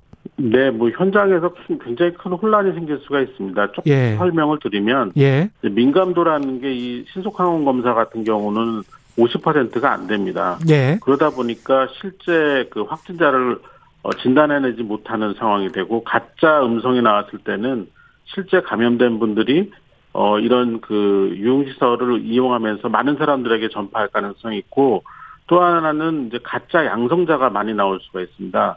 그러니까 가짜 양성인 사람이 그러니까 실제로는 감염되지 않았는데 양성 반응을 나타낸 경우에는 예. 이 양성 반응을 나타낸 사람에 대해서 격리를 하고 확진 검사를 진행을 해야 되는 게 그게 밤 시간이라는 거죠. 음. 그러니까 결국 어 이 우리 방역 대응 인력이 쉬어야 되는 시간에 예. 다시 일을 해야 되는 그런 문제가 생기게 되고 그렇군요. 이게 확률적으로 하룻밤에 10만 명을 하면 1000명씩 나올 수가 있습니다. 예. 이렇게 되면 대단한 혼란이 생긴다고 보고 있고 실제 영업장에서도 이런 가짜 양성 결과 때문에 영업장을 그날 밤에 폐쇄를 해야 되는 문제가 생겨서 아. 어, 그렇게 간단한 방법은 아니라고 생각합니다. 이게 그 서울시의 구상대로 되기가 힘들겠네요. 예. 네, 실제로 또 어, 어, 검사하는 데 따라서는 뭐 5분 만에 결과가 나온다고 얘기도 하지만 예. 경우에 따라서는 15분, 20분, 30분까지 결과를 보게 돼 있습니다. 그렇죠. 그러니까 이런 그 영업장을 방문을 해서 길게는 30분을 기다렸다가 들어가게 돼야 되는 문제가 있고 예. 또 하나는 비용의 문제입니다. 이 자가진단 키트 자체가 뭐 아무리 그 싸게 그 공급을 한다고 해도 만 원 전후의 그런 어, 가격이 측정될 가능성이 많은데 만 원 전후. 예. 예, 매일 10만 명씩 한다면 10억씩 투자를 하는 겁니다. 아유. 예. 이걸 시가 감당을 할 건지 아니면 음. 개인이 감당한다고 하더라도 예. 어, 어떤 만 원씩의 추가적인 비용을 시민들이 내고 이런 영업장을 운영할 것인가 저는 그렇게 어, 단순하게 볼 문제가 아니라고 생각합니다. 전혀 이게 단순한 문제가 아니었네. 굉장히 좀 복잡하군요. 이게 근데 현재 상황에서 그러면 정부가 하고 있는 지금의 방역 어, 조치 굉장히 피로감을 느끼는 시민들도 많고 그다음에 자영업 하시는 분들은 굉장히 이제 불만이 많은 상황인데 어떻게 해야 될까요? 그 사실 그 이 신속 진단 검사 키트 같은 것들을 활용한 나라들을 보면은 예. 유럽이나 미국처럼 방역에 실패한 나라들이 보조적인 방법으로 사용을 한 거죠. 예. 그러니까 우리처럼 잘 조절이 되는 나라에서는 다시 말씀드리지만 그렇게 효용성이 높지가 않기 때문에 예. 결국 지금 어, 흔히 말하는 게임 체인저 예. 그러니까 이 상황을 모두 해결할 수 있는 어, 가장 강력한 방법은 백신 접종입니다. 예. 그러니까 지금 백신의 그 확보와 음. 공급과 관련된 문제가 있지만 결국 상반기가 지나면서 저희가 자연스럽게 해결될 가능성이 높다고 보고 있거든요. 예. 그러니까 어, 상반기 이 앞으로 한 3개월 정도 남았는데 예. 이 3개월 동안은 결국 강력한 사회적 거리두기를 통해서 물리적으로 우리가 통제를 예. 최대한 해서 확산을 막고 그리고 백신이 확보되는 대로 접종을 광범위하고 빠르게 진행을 하면 음. 하반기부터는 충분히 그 좋아질 가능성이 있다고 생각을 합니다. 이게 지금 저 수급 문제 때문에 굉장히 골치가 아플 것 같은데 이게 되기는 될까요? 그렇게 공급이 될까요? 지금 이제 노바백스 같은 경우는 우리나라에서 그 어, 위탁 생산을 이제 이번 달부터 시작을 하게 됩니다. 예. 그리고 어, 다른 백신의 경우에도 어, 하반기가 되면서 공급의 문제, 확보의 문제가 어, 해결될 가능성이 매우 높다고 보고 있기 때문에 이 기간을 얼마나 잘 어, 넘기느냐가 또 관건이 될 것 같습니다. 어떻게든 또 그 기간 동안에 지금보다 훨씬 더 많은 백신을 확보를 해야 되겠죠, 정부가.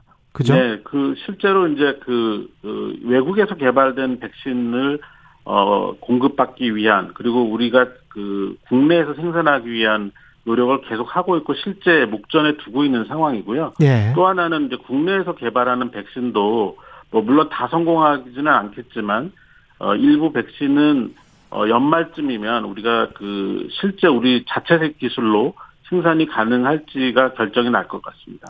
그 아스트라제네카 백신 같은 경우는 30세 미만은 접종에서 제외가 됐는데 30세 이상은 접종을 해도 안전하다 이렇게 판단을 하는 겁니까? 어, 이게 이제 세대 간의 안전성 문제 때문에 30세 이하를 제한한 건 아니고요. 아, 그건 아니군요. 그 예. 이제 이 아스트라제네카 백신에 아주 희귀한 혈전 부작용이 생기는 걸로 알려졌는데 예. 이거는 그 연령간 또는 성별 뭐 이런 고, 이 기저질환 간에 어떤 차이가 있는지 증명이 안 됐습니다. 예. 그러니까 그 동일한 그런 위험성이 있다고 보는 거고 대신에 음. 어 연령대 비율로 연- 연령대별로 코로나19가 감염됐을 때 중증 환자 발생이나 사망률을 비교해 보면 예. 30세 이하에서는 확- 이 중증 환자 발생이나 사망률이 매우 낮기, 낮기 때문에. 예, 이 혈전 위험성과 비교했을 때 접종을 잠시 보유하는 게 좋겠다라고 판단합니다. 알겠습니다. 예. 감사하고요. 지금까지 가천대학교 길병원 감염내과 엄중식 교수였습니다. 고맙습니다.